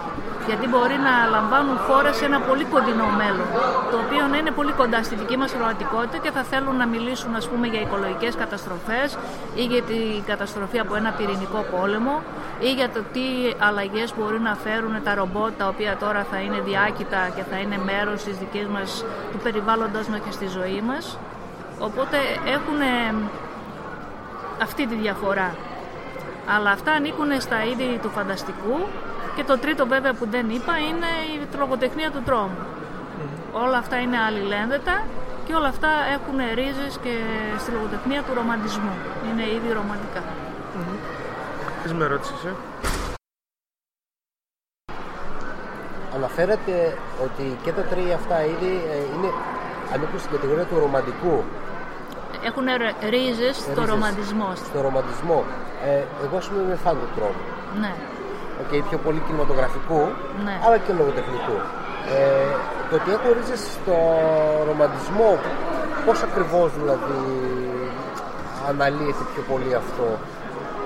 Τι θέλετε να πείτε ότι έχω ρίζες στο ρομαντισμό; Ε, αν μιλάμε το, για το ρομαντισμό ως ένα λογοτεχνικό κίνημα με συγκεκριμένες συμβάσεις και, το, και πώς ξεχωρίζει από ένα κείμενο ή μυθιστόρημα ή δίκημα τύπου ρεαλισμού. Ναι.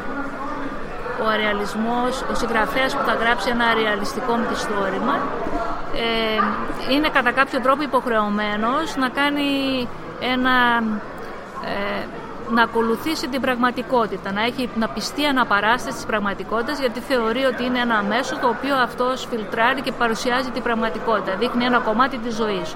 Οπότε ο, ο πραγματικός κόσμος υποτίθεται να παραστέται μέσα στο διήγημά του. Ενώ με το ρεαλισμό είναι φανταστικοί οι κόσμοι, είναι μεταφορικοί οι κόσμοι, έχουν δεν, δεν χρειάζεται να είναι δηλαδή πιστοί στην, στην αληθινή πραγματικότητα. Μπορεί να σχολιάσουν την πραγματικότητα με το να δημιουργήσουν ένα παράλληλο ή ένα διαφορετικό αντιρεαλιστικό κόσμο για να κάνουν αυτή την αντιπαράθεση. Ναι. Και επειδή ασχολούνται επίσης όπως είπαμε και το, με το ανύπαρκτο, το ανέφικτο, το υπερφυσικό, ναι. αυτά τα στοιχεία δεν μπορούν να υπάρξουν στην πραγματικότητα γιατί υποτίθεται δεν υπάρχουν στην πραγματικότητά μας. Πάντως, εγώ που ε, έχω διαβάσει έργα του Τόλκιν, μετά μπήκαμε, είδα μια, ένα νέο ρεύμα με, μέσω του Μάρτιν, ένα πιο... Ρε, με ένα, ναι. μετα, ε, μια φαντασία με πολύ ρεαλισμό μέσα στο κομμάτι της κοινωνίας, της πολιτικής και μετά έπεσε στα χέρια μου τα βιβλία του Ρούφους το όνομα του ανέμου κτλ.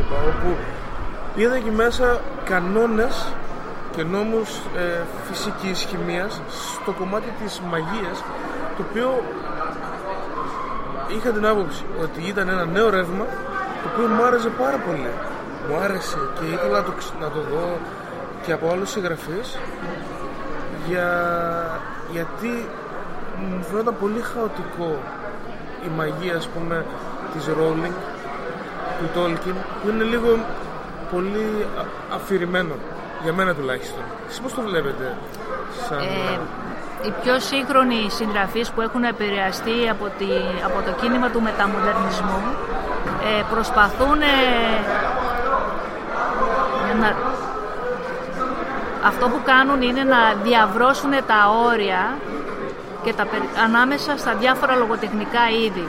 Οπότε ένα σύγχρονο έργο όπως περιέγραψες μπορεί να έχει στοιχεία φανταστικά, στοιχεία μη ρεαλιστικά, αλλά να τα παντρεύει συγχρόνως με στοιχεία ρεαλιστικού, ε, ρεαλιστικής μυτοπλασίας. Αυτό γίνεται κατά κόρον από τους νέους, οι οποίοι δεν θέλουν πλέον να ανακυκλώνουν απλώς τα πρότυπα του Tolkien ή τα πρότυπα ε, συγγραφέων που επηρέασαν πάρα πολύ το είδος, αλλά να κάνουν κάτι διαφορετικό. Οπότε μπορεί να υπάρχει κάτι το μαγικό, αλλά να δίδεται επιστημονική εξήγηση γι' αυτό. Ε, και μπορεί να συνεπάρχουν και στοιχεία και τρόμου και φαντασίας και ρεαλισμού και ρομαντισμού στο ίδιο κείμενο. Διάβασα πριν από κανένα χρόνο ένα βιβλίο του Ισιγκούρου Ναι. ο οποίος έγραψε ε, ένα βιβλίο φαντασίας αμέσως μετά από το Booker που πήρε για ένα βιβλίο που δεν είχε καμία σχέση με αυτό. Ναι. Και διάβαζα άρθρα, η συνέντευξή του στο Ναι. Guardian και τα λοιπά. Λες που για το έλεγε- Never Let Me Go. ε, το βιβλίο που διάβασα. Ναι. Ε, ε, όχι, ε, το Booker εννοείται ότι ήταν αυτό; Όχι. Ο Θαμένος Ναι. Γίγαντας. Α, ήταν, ε, όχι, αυτό είναι το μετά που έγραψα. Α, Μετά. Άρα το μεθεπόμενο. Ναι. Κοίτα. Ναι. Ε, ο Θαμένος Γίγαντας λοιπόν και διάβαζα για αυτό. Έλεγε ο συγγραφέας ότι το να με ρωτάνε για ποιο λόγο επέλεξα να γράψω ένα βιβλίο φαντασίας είναι λίγο άκερο. Γιατί οι παλιοί συγγραφείς τουλάχιστον δεν είχαν αυτή την Ναι, αυτά τα διαφορά, διαχωρισ... το τις διαχωριστικό διαχωριστικές ότι κατηγορίες. Υπάρχει φαντασία, μυθοπλασία Ε, κτλ. κτλ. Αυτές οι κατηγορίες ε, γίνονται είτε είναι εμπορικές κατηγορίες ώστε να πλασάρεις κάποιο βιβλίο σαν φαντασία ή να το βάλεις στο ράφι του βιβλιοπωλείου που λέγεται κάτω από επιστημονική φαντασία ή τρόμο ή να τα βάλεις όλα μαζί ώστε να οδηγήσεις τον αναγνώστη να πάει να αγοράσει αυτού του είδους. Ε, οι συγγραφείς δεν ενδιαφέρονται τόσο πολύ για περιχαρακώσεις και κατηγορίες και αυτά. Οπότε ε, ένας συγγραφέας πρέπει να είναι ελεύθερος να χρησιμοποιεί οτιδήποτε τεχνοτροπίες, λογοτεχνικές, οτιδήποτε εργαλεία που υπάρχουν ανεξαρτήτως αν αυτό ανήκει σε ένα είδος ή σε ένα άλλο είδος. Οπότε και ο Καζούη σίγουρο και άλλοι οι οποίοι θεωρούνται συμβατικής λογοτεχνίας, γιατί δεν αυτοπροσδιορίζονται σαν συγγραφείς του φανταστικού ή δεν, δεν προσδιορίζονται. Ενώ η Λεγκέν δεν έχει κανένα πρόβλημα για να, ε, α- να Αυτοπροσδιοριστεί. αυτοπροσδιοριστεί ως συγγραφέας επιστημονικής φαντασίας ή επιστημονικής φαντασίας παρόλο που έχει γράψει και ποίηματα, έχει γράψει και μη, ρεαλισ- και, ε, μη φανταστικά κείμενα Δηλαδή ένας συγγραφέας μπορεί να απλωθεί σε πολλά είδη. Δεν σημαίνει ότι θα πρέπει μετά να έχει μια ταμπελίτσα την οποία του τη δίνουν κάποιοι ή κριτικό κατεστημένο ή εμπορικό κατεστημένο και το χαρακτηρίζει ώστε να μπορεί να πουλάει τα βιβλία σε αυτό το κοινό που ενδιαφέρεται για αυτό του είδους τα βιβλία. Ε, οπότε υπάρχει αυτή η παρεξήγηση. Πολλοί συγγραφείς που υποτίθεται δεν γράφουν ε, σε αυτό το είδος συστηματικά, δεν θεωρούν τον εαυτό τους συγγραφείς φανταστικού, παρόλο αυτά χρησιμοποιούν στοιχεία αυτού της ε, τέχνης, αυτής της λογοτεχνίας για να γράψουν κάποια συγκεκριμένα βιβλία γιατί έχουν κάτι να πούν. Και εκεί θα, θα τα ακούσουν κιόλας Ναι, με, με σχόλια για ενασχόληση με μια παιδική λογοτεχνία. Ας πούμε ο υποκουλτούρα. Ισιγκούρο που ανέφερες έχει γράψει αυτό που σου είπα το βιβλίο το «Μη, μη, μη μ' αφήνεις ποτέ» «Never let me go» στα αγγλικά το οποίο έχει γίνει και ταινία αυτό το έτος. Ναι, ναι. Αυτό το έχει κάνει μερικά χρόνια μετά όταν ανακοινώθηκε η κλωνοποίηση ανθρώπου ή τότε όταν είχε όλη η διαμάχη αυτή αν θα είμαστε κοντά στην κλωνοποίηση ανθρώπου ή όχι. Ήθελα να διαπραγματευτεί αυτό το θέμα και τις επιπτώσεις του.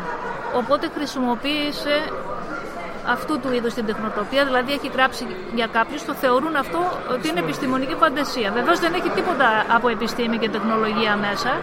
Είναι μόνο αυτό, αυτή η, βασική η ιδέα. βασική ιδέα, η προβληματική και από εκεί και πέρα είναι όλο το ανθρώπινο δράμα των κλώνων τι σημαίνει να είσαι κλόνος και να κατανοήσεις ότι σε μεγαλώσανε για να σου πάρουν τα όργανα.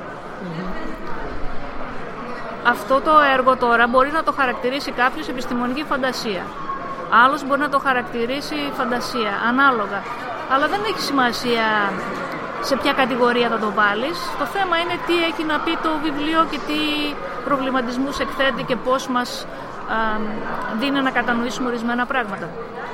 Ε, θέλατε να μας προτείνετε μερικούς συγγραφείς εκτός των ε, δύο-τριών ε, μεγάλων που ξέρουμε να, να μπούμε και εμείς σε πιο να το μελετήσουμε πιο εκβα, εκβαθέων το κομμάτι της φαντασίας της επιστημονικής φαντασίας; Αυτά βεβαίως είναι και γούστα, ανάλογα Ε, τι, τη το δικάς σου τι γούστα αρέσει βέβαια, κανέναν. Ας πούμε, ε, εγώ διδάσκω αρκετά κομμάτια τη- ε, έργα της επιστημονικής φαντασίας της Λεγκέν, και της, φα- και το, γιατί έχει γράψει και φαντασία και επιστημονική φαντασία. Είναι δηλαδή μια συγγραφέα η οποία με ενδιαφέρει και με αρέσει, η Ούρσουλα Λεγκέν. Ε, μ, αυτό που ίσως ε, δεν υπάρχει στην Ελλάδα είναι μεταφράσεις πολλών γυναικών συγγραφέων του φανταστικού. Ενώ στον αγγλόφωνο κόσμο από τη δεκαετία του 70 και μετά υπάρχει μια εισβολή γυναικών συγγραφέων σε αυτά τα είδη γιατί δεν θέλουν να χρησιμοποιήσουν ε, το ρεαλιστική λογοτεχνία για να εκφραστούν θέλουν να κάνουν το δικό τους τον φανταστικό κόσμο για να μιλήσουν για πράγματα όπως κοινωνικό φύλλο, ρατσισμό, τέτοια αλλά να- με αυτή την, μέσω αυτής της λογοτεχνίας.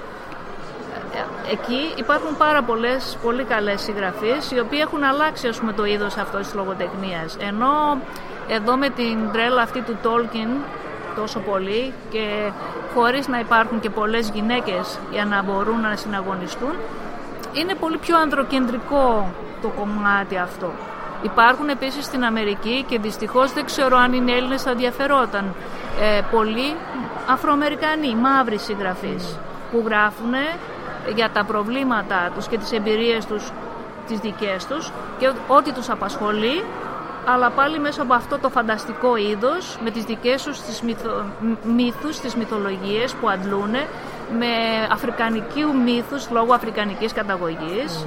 Ε, υπάρχουν δηλαδή πολλαπλές κουλτούρες γιατί η αμερικάνικη κουλτούρα είναι πολυπολιτισμική τα οποία αυτά μπαντρεύονται στην Ελλάδα είναι συγκεκριμένα το τι μεταφράζεται και αν η μετάφραση αυτή είναι επειδή είναι best seller ή επειδή έχει ένα όνομα και μια καταξίωση και ευελπιστούμε να έχουμε και κάποια εμπορική απολαβή.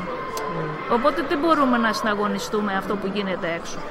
Και οι δικοί μας οι συγγραφείς θα πρέπει και αυτοί να, όσοι θα θέλουν να είναι συγγραφείς αυτού του είδους του φανταστικού, θα πρέπει να ξανααντλήσουν πάλι από την ελληνική μυθολογία η οποία είναι βασική για την αμερικανική. Ε, δηλαδή αν Αμερικανοί συγγραφείς αντλούν διάφορα στοιχεία από την ελληνική μυθολογία οι δικοί μας οι Έλληνες τι κάνουν, θα αντλούν από τον Τόλκεν, από την Αγγλική; Ε, πρόσφατα επειδή δεν έχω πολύ χρόνο δεν διαβάζω Έλληνες συγγραφείς αλλά ορισμένα διηγήματα που είχα διαβάσει πριν ας πούμε 10 χρόνια ή και λιγότερα ε, υπήρχε μία αντίληψη ότι δεν μπορώ να γράψω έργο επιστημονικής φαντασίας με ελληνικό περιεχόμενο ή σε ελληνικό τοπίο και οι, οι χαρακτήρες μου να μην έχουν αγγλόφωνο όνομα, να μην το λένε Tom ή Bill ή κάτι. Ε, ίσως δεν ξέρω γιατί η ελληνική πραγματικότητα δεν δίδεται σαν εύνασμα για προβληματισμό αλλά μέσω από αυτό το λογοτεχνικό είδος. Εδώ κάτι πρέπει να αναζητηθεί. Ή θα είναι ε, ο συγγραφέας δεν θα θέλει να κάνει την έρευνα που πρέπει να κάνει γιατί αν θέλεις να κάνεις σχολιασμό βαθύ στα τεκτενόμενα τα επιστημονικά, τις προεκτάσεις τους και στις εφαρμογές τις τεχνολογικές που αλλάζουν τη ζωή μας θα πρέπει να κάνεις και κάποια έρευνα, ο συγγραφέας να κάνει κάποια έρευνα και να διαβάσει τα επιστημονικά κομμάτια τα οποία θα πρέπει μετά να στοχαστεί πάνω. Εάν όμως θα να κάνεις ένα ωραίο απλώς φανταστικό διήγημα για διασκέδαση, για να περάσουμε καλά, για να είναι έτσι ε, ευχάριστο μήπως να είναι και αυτό το πρόβλημα. Δηλαδή πρέπει να υπάρχει και μια εμβάθυνση κάπου. Να έχει ένα νόημα, να μην είναι απλώς παιχνίδι. Καλό είναι και αυτό, αλλά να υ- υ- αυτό έχουν οι, οι αγγλόφωνοι, οι, οι σοβαροί αγγλόφωνοι ε, συγγραφείς που ίσως οι Έλληνες να τους λείπει αυτό το κομματάκι. Τέλος, να σας ρωτήσω, τα μαθήματά σας στο Πανεπιστήμιο είναι ανοιχτά; Ε, τα μαθήματα είναι ανοιχτά σε όλο το πανεπιστήμιο. Εντάξει, υποτίθεται ότι ρωτάει κάποιος τον καθηγητή μπορώ να παρακολουθήσω να κάνω. Ε, αλλά να ξέρουμε ότι στην αγγλική φιλολογία τα μαθήματα γίνονται στην αγγλική γλώσσα. Οπότε όποιος θέλει να έρθει να ακούσει θα πρέπει να καταλαβαίνει και αγγλικά. Ωραία. Θα ήθελα να μας πείτε μέρες, ώρες, Α. τύπου και θέλουμε να έρθουμε να ακούσουμε στο Ε, πανεπιστήμιο για, για τα δικά Αυτό μας. το εξάμεινο, το μάθημα που διδάσκω που είναι λογοτεχνία της φαντασίας, είναι Δευτέρα 4 με 6.30. Κάθε Δευτέρα 4 με 6.30 στο νέο κτίριο Φιλοσοφικής Σχολής στον πρώτο όροφο. Του χρόνου, συνήθως το χειμερινό εξάμεινο, έχω μάθημα επιστημονικής φαντασίας. Και προσπαθώ κάθε φορά να αλλάζω και τα κείμενα και να υπάρχουν και διάφοροι άλλοι συγγραφείς και να μην ανακυκλώνονται απλώς οι ίδιοι και οι ίδιοι. Οπότε κάνουμε κάποια διηγήματα, ε, κάνουμε κάποια μυθιστορήματα και μετά το Πάσχα αυτό που θα ξεκινήσουμε να κάνουμε θα είναι το πρώτο βιβλίο της Ούρσουλα Λεγκέν, «Ο μάγος της Γεωθάλασσας» το οποίο ξεκίνησε ως τριλογία και έχει φτάσει να γίνει τέτραλογία αλλά εμείς δεν προλαβαίνουμε οπότε θα κάνουμε μόνο το πρώτο Η Λεγγύλη συνεχίζει ακόμα. Γράφει. η Λεγκέν έχει ε, γράψει νομίζω το τελευταίο της, έχει αποσυρθεί, είναι πάνω από 80 και έχει αποσυρθεί, αλλά συνέχεια παίρνει βραβεία για τη δουλειά της ολοκληρωμένη. Α, αλλά έχει, έχει δώσει ό,τι έχει να δώσει. Σας ευχαριστούμε πολύ. Τίποτα. Είστε η πρώτη καθηγήτρια την οποία παίρνουμε συνέντευξη. Μας είδατε λίγο εγχωμένοι. Δεν πειράζει, Στην δεν αρχή πειράζει. κάναμε ένα... ή θέλαμε ένα κλικ για να κάνουμε μια ωραία συζήτηση μαζί σας. Σας ευχαριστούμε. Μπορούμε να τα πούμε και στο μάθημά σας. Όταν πάρουμε το προφή σας. Καλά, τι να Ευχαριστώ κάνουμε. πολύ. Θα μάθετε και αγγλικά. Μαζί μας ο Αχιλέας Τριαντόγλου από τις εκδόσεις Ανάτυπο. Μια καινούργια εκδοτική η οποία βρίσκεται εδώ στη Θεσσαλονίκη ε, δύο χρόνια Ναι. στο, στο κομμάτι της εκδοτικής. Δύο χρόνια για κάτι μήνες. Καλώς ήρθατε. Σας ευχαριστώ, σας ευχαριστώ πολύ παιδιά. Ευχαριστώ για, την, ε, για το βήμα που μου δίνετε. Είμαι ο Αχιλέας ο Τριαντόγλου λοιπόν από τις εκδόσεις Ανάτυπο. Ε, μια, ένας εκδοτικός οίκος που εδρεύει εδώ στη Θεσσαλονίκη, στο κέντρο της Θεσσαλονίκης, στο Λίμπο 121. Ε, ιδρύθηκε 1η Ιανουαρίου του 2015 αλλά ουσιαστικά τα πρώτα βιβλία βγήκαν για τη Διεθνή Έκθεση Θεσσαλονίκη το Μάιο του 2015. Ε, από τότε έχουμε καμιά 25-30 τίτλους και προχωράμε ακάθεκτη παρόλη την κρίση. Ε, Μέσα στην κρίση. το μέσα στην κρίση, ξεκινήσατε. ναι, μέσα στην κρίση το ξεκινήσαμε. Δύσκολη απόφαση. Μέσα στην κρίση έτσι Ε, να κάνεις το ξεκίνημα το... Η απόφαση δεν ήταν δύσκολη γιατί ε, ο συνέτερός μας ε, ο εκδοτικός οίκος είναι όμικρον ε ουσιαστικά ε, εκτός από μένα και τη σύζυγό μου υπάρχει και ο συνέτερός μας ο Δημήτρης ο Σεργιάνης ο οποίος ε, είναι σελιδοποιός, γραφίστας ε, δούλεψε χρόνια στην Αθήνα στον Περίπλου οπότε είχε μεγάλη εμπειρία και είχαμε γνωριστεί με τον ε, Δημήτρη σε μαθήματα δημιουργικής γραφής. Ήμασταν συγγραφείς, προσπαθήσαμε να εκδοθούμε εκδοθήκαμε εδώ στη Θεσσαλονίκη αλλά επειδή το βιβλίο μας ε, δεν είχαν την ανταπόκριση που θέλαμε δεν υπήρχαν δηλαδή ουσιαστικά αποφασίσαμε να δημιουργήσουμε έναν εκδοτικό οίκο να δώσουμε βήμα σε νέους συγγραφείς. Αλλά και να υπάρχουν τα βιβλία δηλαδή να μην ισχύει για τα βιβλία μας αυτό που λένε σε άλλους ότι εκδόθηκε αλλά έχει εξαντληθεί. Ακούμε πάρα πολύ κόσμο που λέει εξέδωσα το βιβλίο μου όταν ρωτάς πού είναι ή μαθαίνεις ότι είναι καλό βιβλίο ή οτιδήποτε λέει έχει εξαντληθεί, δεν μπορεί να ξαναβγεί. Ε, λοιπόν με εμάς εδώ πέρα και με τις σύγχρονες τεχνικές που υπάρχουν τις ψηφιακές δεν, ε, δεν υπάρχει περίπτωση όσο ισχύει το συμβόλο να εξαντληθεί ένα βιβλίο. Με τα σημερινά ψηφιακά, με τις σημερινές ψηφιακές εκτυπώσεις μπορείς να τυπώνεις και 50 αντίτυπα. Δεν είναι οι παλιές εποχές που έπρεπε να τυπώσεις 2.000 αντίτυπα και μετά για να ξανατυπώσεις άλλες 2.000 αντίτυπα. Και με 50 αντίτυπα λοιπόν ε, μπορείς τυπώνοντας 150-200 αντίτυπα να διατηρήσεις το βιβλίο στην κυκλοφορία. Ποια διαδικασία ακολουθείτε για να επιλέξετε νέους συγγραφείς; Ε, εδώ πέρα είναι λίγο δύσκολο.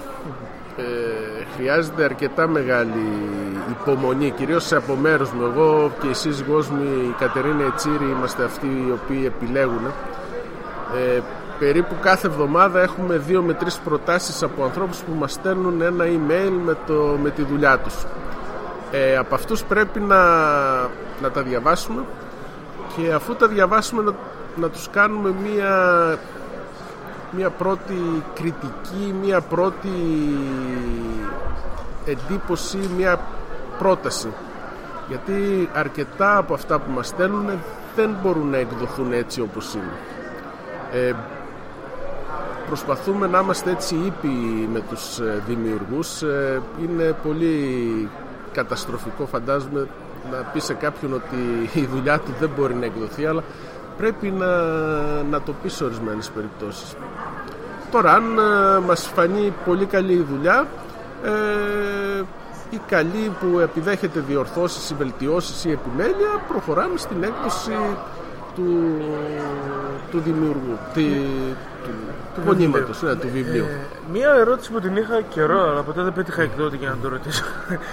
Είναι ότι τι θέλει, πώς είναι πιο εύκολο για έναν συγγραφέα να στείλει ένα βιβλίο και να εκδοθεί λέγοντας το, στο τεχνικό του πράγματος. Δηλαδή, θέλεις εσύ, ε, φαντάζομαι είναι δύσκολο να σου έρθει ένα mail και να σου πει αυτό είναι το βιβλίο μου, συνημερώνω το βιβλίο.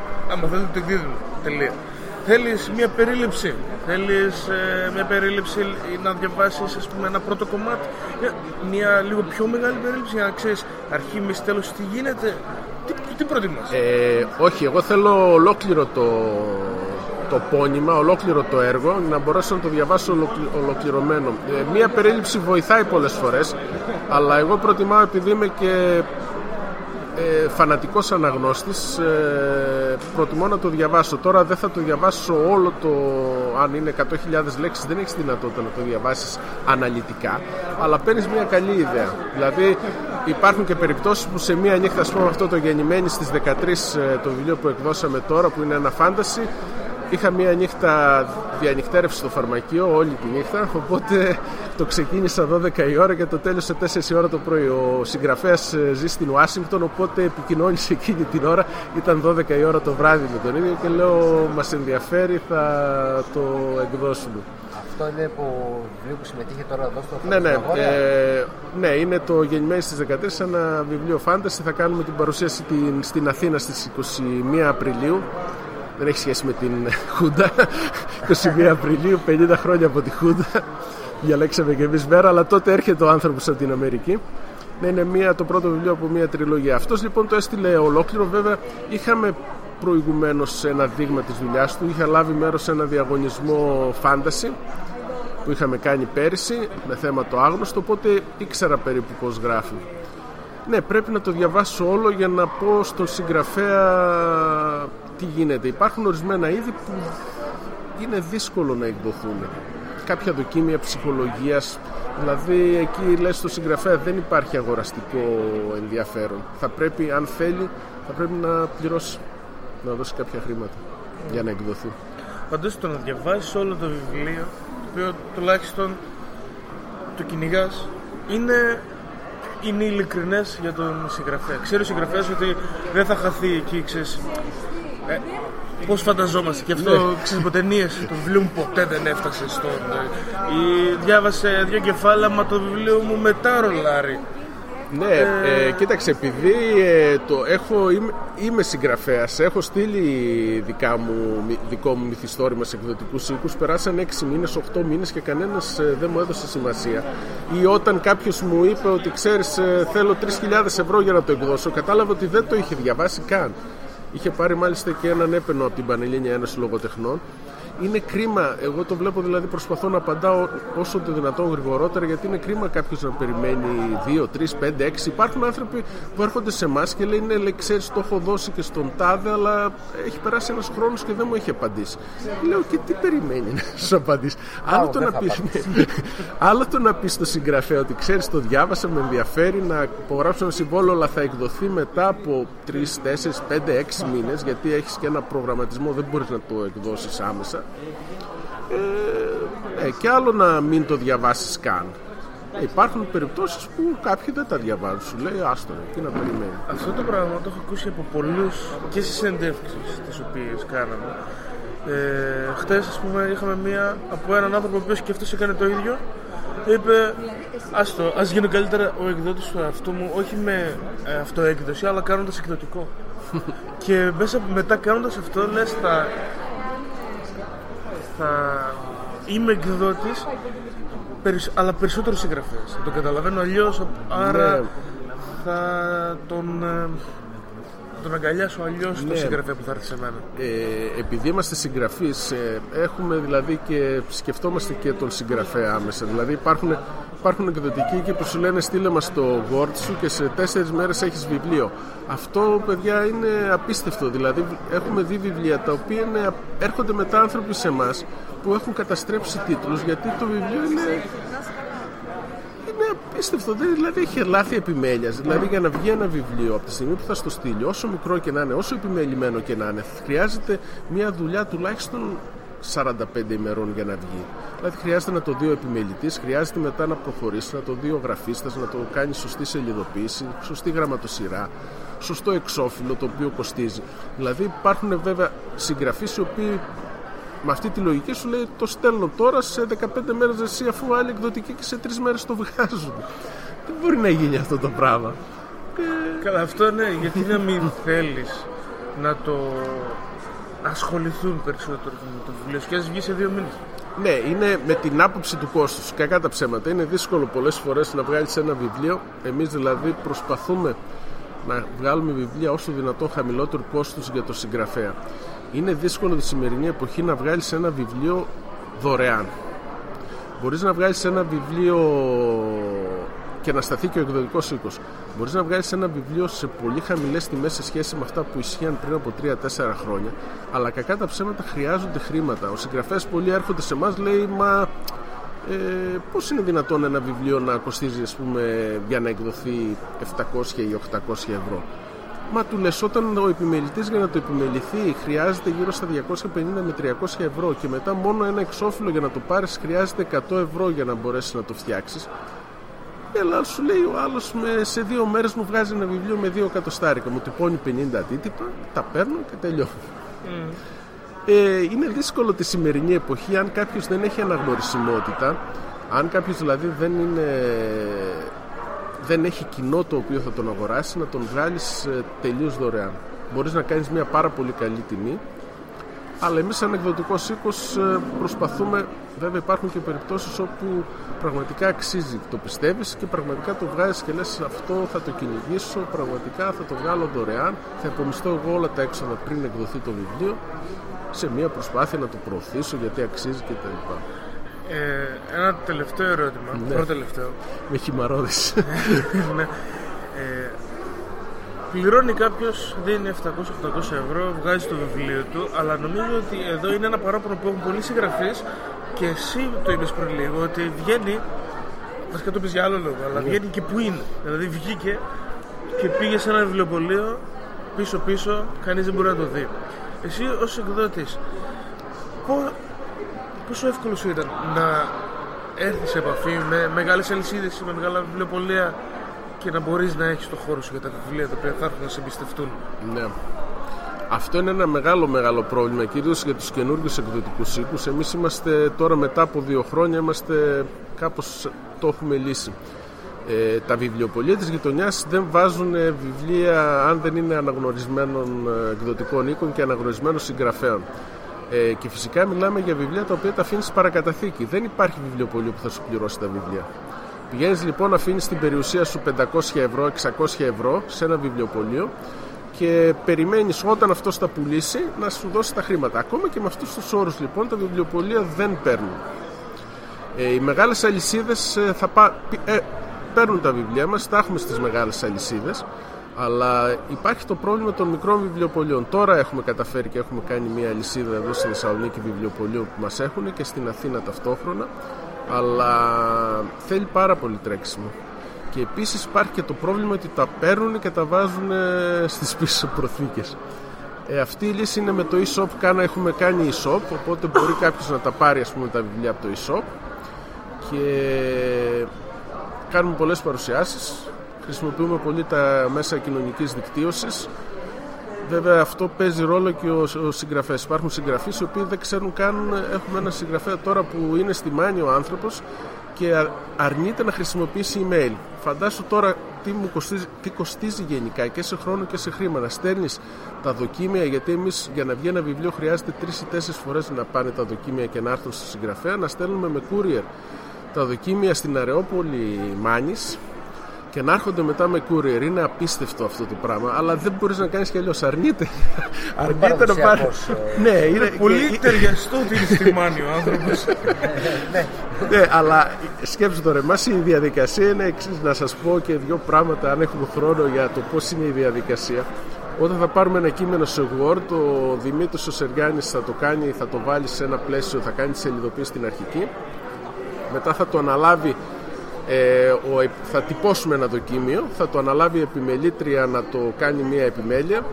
Αφού καταλήξει η επιμελήτρια στην, ε, στις προτάσεις που έχει, τα ορθογραφικά δεν τα συζητάμε, δεν θα τα συζητήσουμε με τη συγγραφέα, αλλά υπάρχουν πράγματα τα οποία ξεκινάει ας πούμε από αδερφή η Άννα και καταλήγει η συμπεθέρα.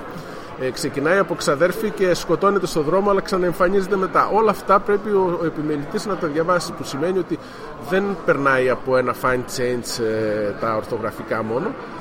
Αφού τελειώσουν αυτά πρέπει να πάρεις τον συγγραφέα να του στείλει ένα mail με 30, 40, 50 παρατηρήσεις να το διαβάσει και να σου πει τις απαντήσεις του σε αυτές τις παρατηρήσεις. Αφού λοιπόν πάρεις αυτό, ξανατυπώνεις ένα δεύτερο δοκίμιο, περνάει άλλη μία φορά ε, ο γραφίστας ε, κανονίζει να κόψει τις χείρες και τα ορφανά που λέμε στην διαδικασία δηλαδή να μην είναι τρεις λέξεις σε μία παράγραφο που να βγαίνουν στην άλλη σελίδα κάποια πράγματα που δεν τα ξέρω ούτε και εγώ πριν ξεκινήσω ένα εκδοτικό Τυπώνεται λοιπόν το σχεδόν τελικό, το στέλνει στο συγγραφέα ελπίζοντας και λέγοντάς του ότι δεν πρέπει να κάνει αλλαγές. Υπάρχουν άνθρωποι που κάνανε αλλαγές, δηλαδή δύο-τριών παραγράφων που σου καταστρέφουν όλο το στήσιμο και πρέπει να το ξαναστήσεις, αλλά δεν γίνεται αλλιώς. Πρέπει να γίνει αυτό. Και αφού τελειώσουν αυτά, πρέπει να καταλήξεις σε προτάσεις εξοφύλων. Τα οποία εξώφυλλα πρέπει να τα αγοράσεις, να τα φτιάξεις και να προτείνεις στο συγγραφέα. Εκεί κάπου φτάνεις προς το τέλος και πας για, για τύπημα. Ε, όταν τώρα έχεις κάποιον που δεν έχει email, είναι μεγάλο πρόβλημα. Ήταν πιο εύκολο να επικοινωνήσουμε με τον άνθρωπο στην Ουάσιγκτον παρά με τον άνθρωπο στην Ελλάδα. Άμα σου στείλει κανένας από τα σφακιά, ας πούμε, όχι, δεν θέλω. Έχω εδώ την μάνη έσω. Ευτυχώς είναι σε υπηρετική, οπότε δεν χρεώνουν, τα... δεν χρεώνουν παραπάνω τα. Ωραία. Ναι. Θέλεις να μας πεις ε, για τελευταίο δύο-τρία βιβλία σου. Δύο-τρία. Πες μας για τα βιβλία του εκδοτικού και τις δικές σου αγαπημένες προτάσεις. Λοιπόν, ε, τα, ο εκδοτικός ε, εκδίδουμε από ποιητικές συλλογές, ε, βιβλία μυθιστορήματα, συλλογές διηγημάτων, λευκόματα. Είμαστε δηλαδή σε όλους τους τομείς. Ε, τώρα τα αγαπημένα μου, εγώ επειδή διαβάζω έτσι φάνταση και τρόμο, είναι αυτό που βγάλαμε τώρα το γεννημένη στις 13, το βιβλίο πρώτο «Κάθαρση» του Χρήστο Αντώναρου. Μια συλλογή τρομακτικού τρόμου που λέγεται «Τρόμος» και από τα από την επιστημονική φαντασία είναι το πράσινο κουτί του ΝΕΣ, ενός πολύ ελπιδοφόρου εδώ Θεσσαλονικιού και επίσης και το Μαρέα, ενός ε, φιλόλογου από τη Σπάρτη, ο οποίος γράφει καταπληκτικά. Πάρα πολύ ωραία. Αυτά. Ωραία. Όποιος θέλει να βρει βιβλία στο ανάτυπο.gr Ναι, ε, τώρα το... υπάρχει το e-shop του Ανάτυπος, ο ανάτυπο shop μάλλον τελεία ανάτυπο.gr, υπάρχει σε όλες τις χοντρικές. Αν έχει υπομονή δηλαδή και πάει σε οποιοδήποτε βιβλιοπωλείο θα το, θα το πάρει το βιβλίο μέσα σε μία ή δύο μέρες. Ε, υπάρχει στο Πρωτοπορία, στον Ιαννό, στο Public, σε αυτές τις αλυσίδες υπάρχουν τα βιβλία. Ωραία. Σε ευχαριστούμε πολύ. Χίλια ευχαριστώ παιδιά.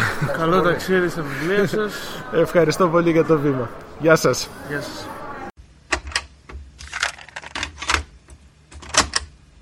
Μαζί μας είναι ο Χαλκιώτης Αλκιβιάδης, συγγραφέας ηρωικής φαντασίας. Ναι, ναι. Σωστά το είπα. Ε, Σωστό Το το πρώτο του βιβλίο Avatar, χρονικά ενός απόκληρου, κυκλοφορεί από τις εκδόσεις Λυκόφος. Ακριβώς. Εδώ και... Ε, περίπου ένα μισό χρόνο. Ωραία. Καλώς ήρθες Αλκιβιάδη. Καλώς σας βρήκα, παιδιά. Λοιπόν, θες να μας πεις ε, δύο λόγια για σένα και για το βιβλίο; Ε, Ναι, ε, το βιβλίο να, να πούμε που είναι το, το βασικό θέμα. Είναι όπως ε, είπατε ε, ηρωικής φαντασίας, καθαρό έμο φάνταση ε, με κάποιες ιδιαιτερότητες ε, μιας και δεν μ' αρέσουν ιδιαίτερα οι ήρωες και το, το υποτικό ας πούμε. Έχω ένα καθήκη ξωτικό, πότη οπότε ε, είναι γύρω από έναν αντιήρωα αυτή είναι η ιδιαιτερότητά μου αυτή είναι και αυτό που μου αρέσει γιατί η ανάπτυξη των χαρακτήρων είναι πιο ενδιαφέρουσα όταν υπάρχουν ε, ψευγάδια.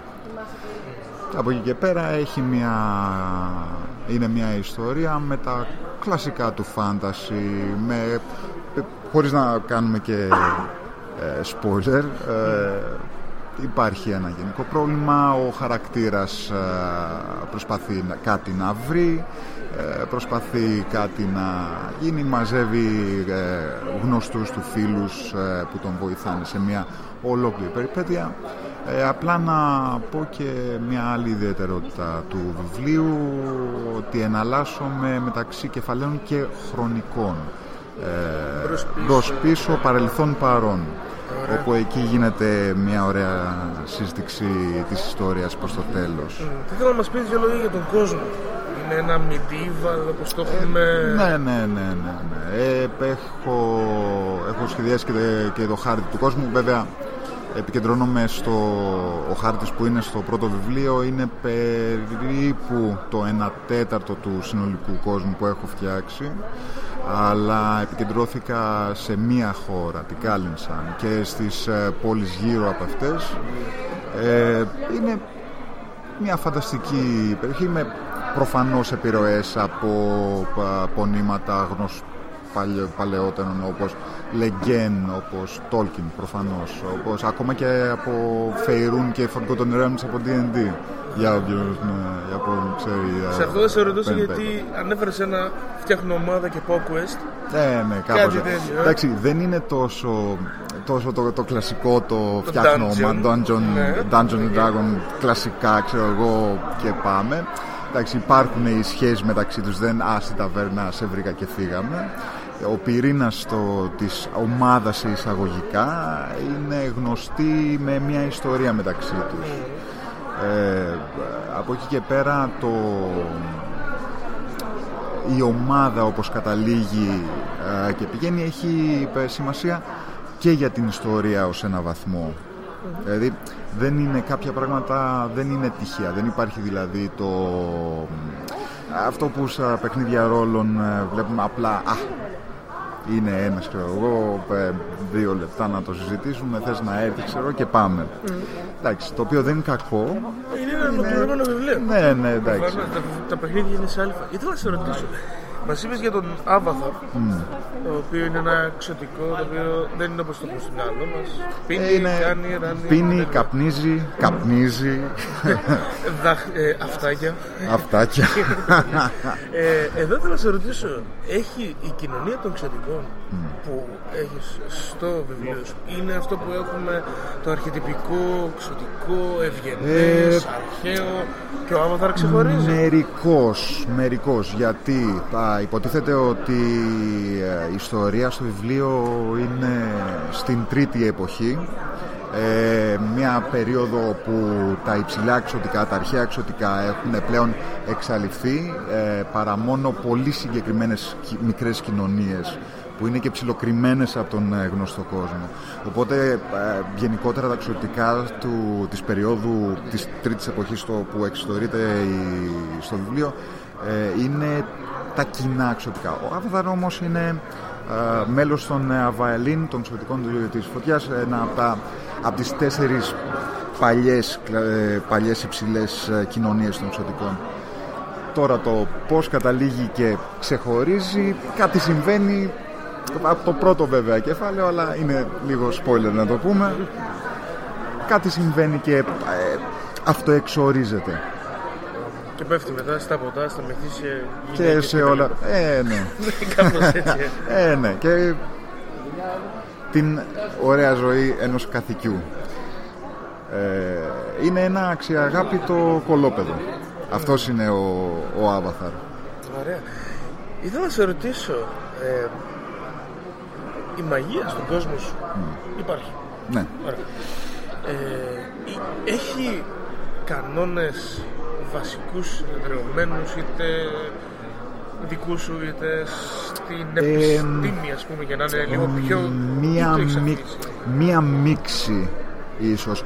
Χω- ε, έχω προσπαθήσει γενικότερα επειδή πιστεύω σε, ένα, σε μια ιστορία φαντασίας και πόσο μάλλον όταν είναι ηρωική φαντασία έχει εξωτικά έχει ζωόμορφες φυλές έχει τους Γκαελίν, έχει Σκίονορ έχει παλιές φυλές α, α, που είναι γόνοι δαιμόνων.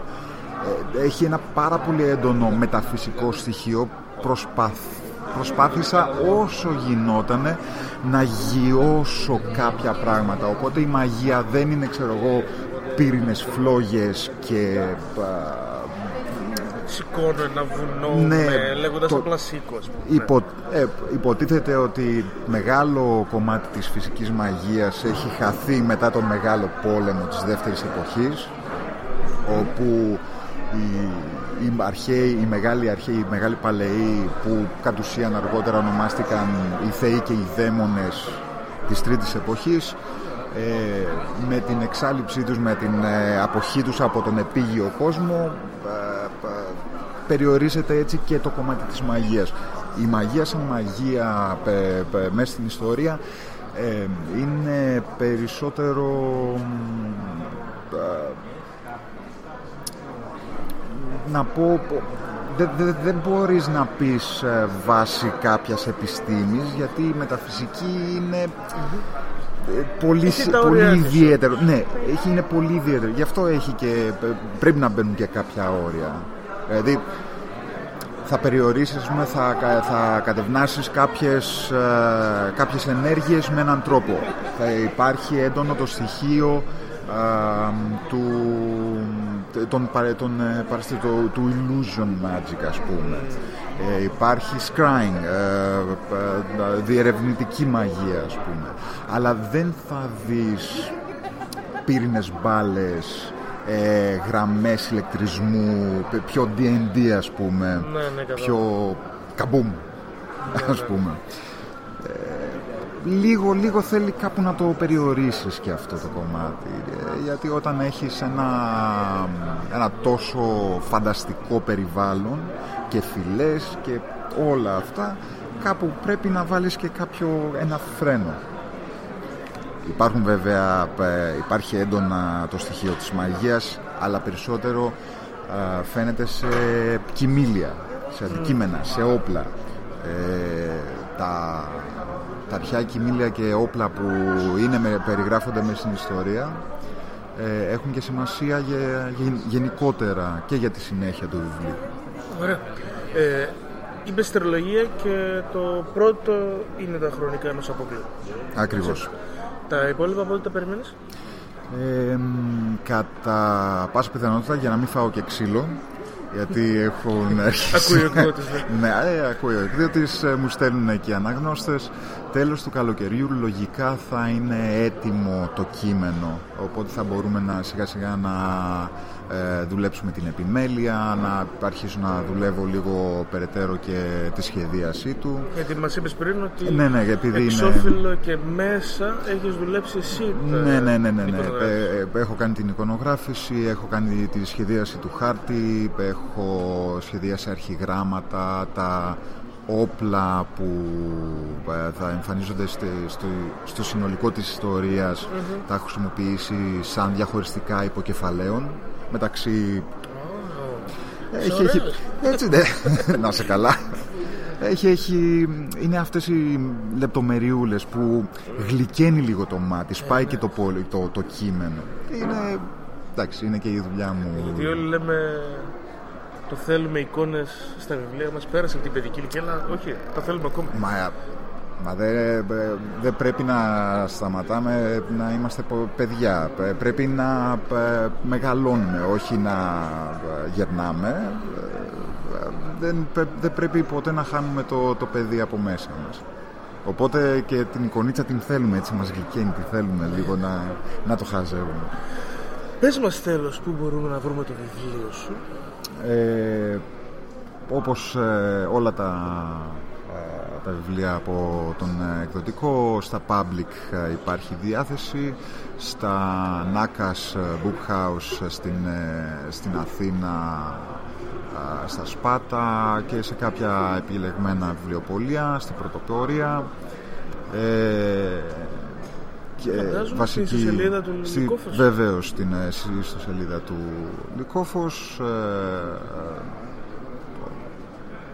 αυτό Λοιπόν, σε ευχαριστούμε. εγώ ευχαριστώ Καλό ταξίδι στο βιβλίο σου και Να είστε καλά. το οποίο θα το τσεκάρω να το να το τσεκάρετε διαβάσω να και το να το τσεκάρετε. κάνουμε μια, ένα άρθρο μέσα από τους Smoking Bros.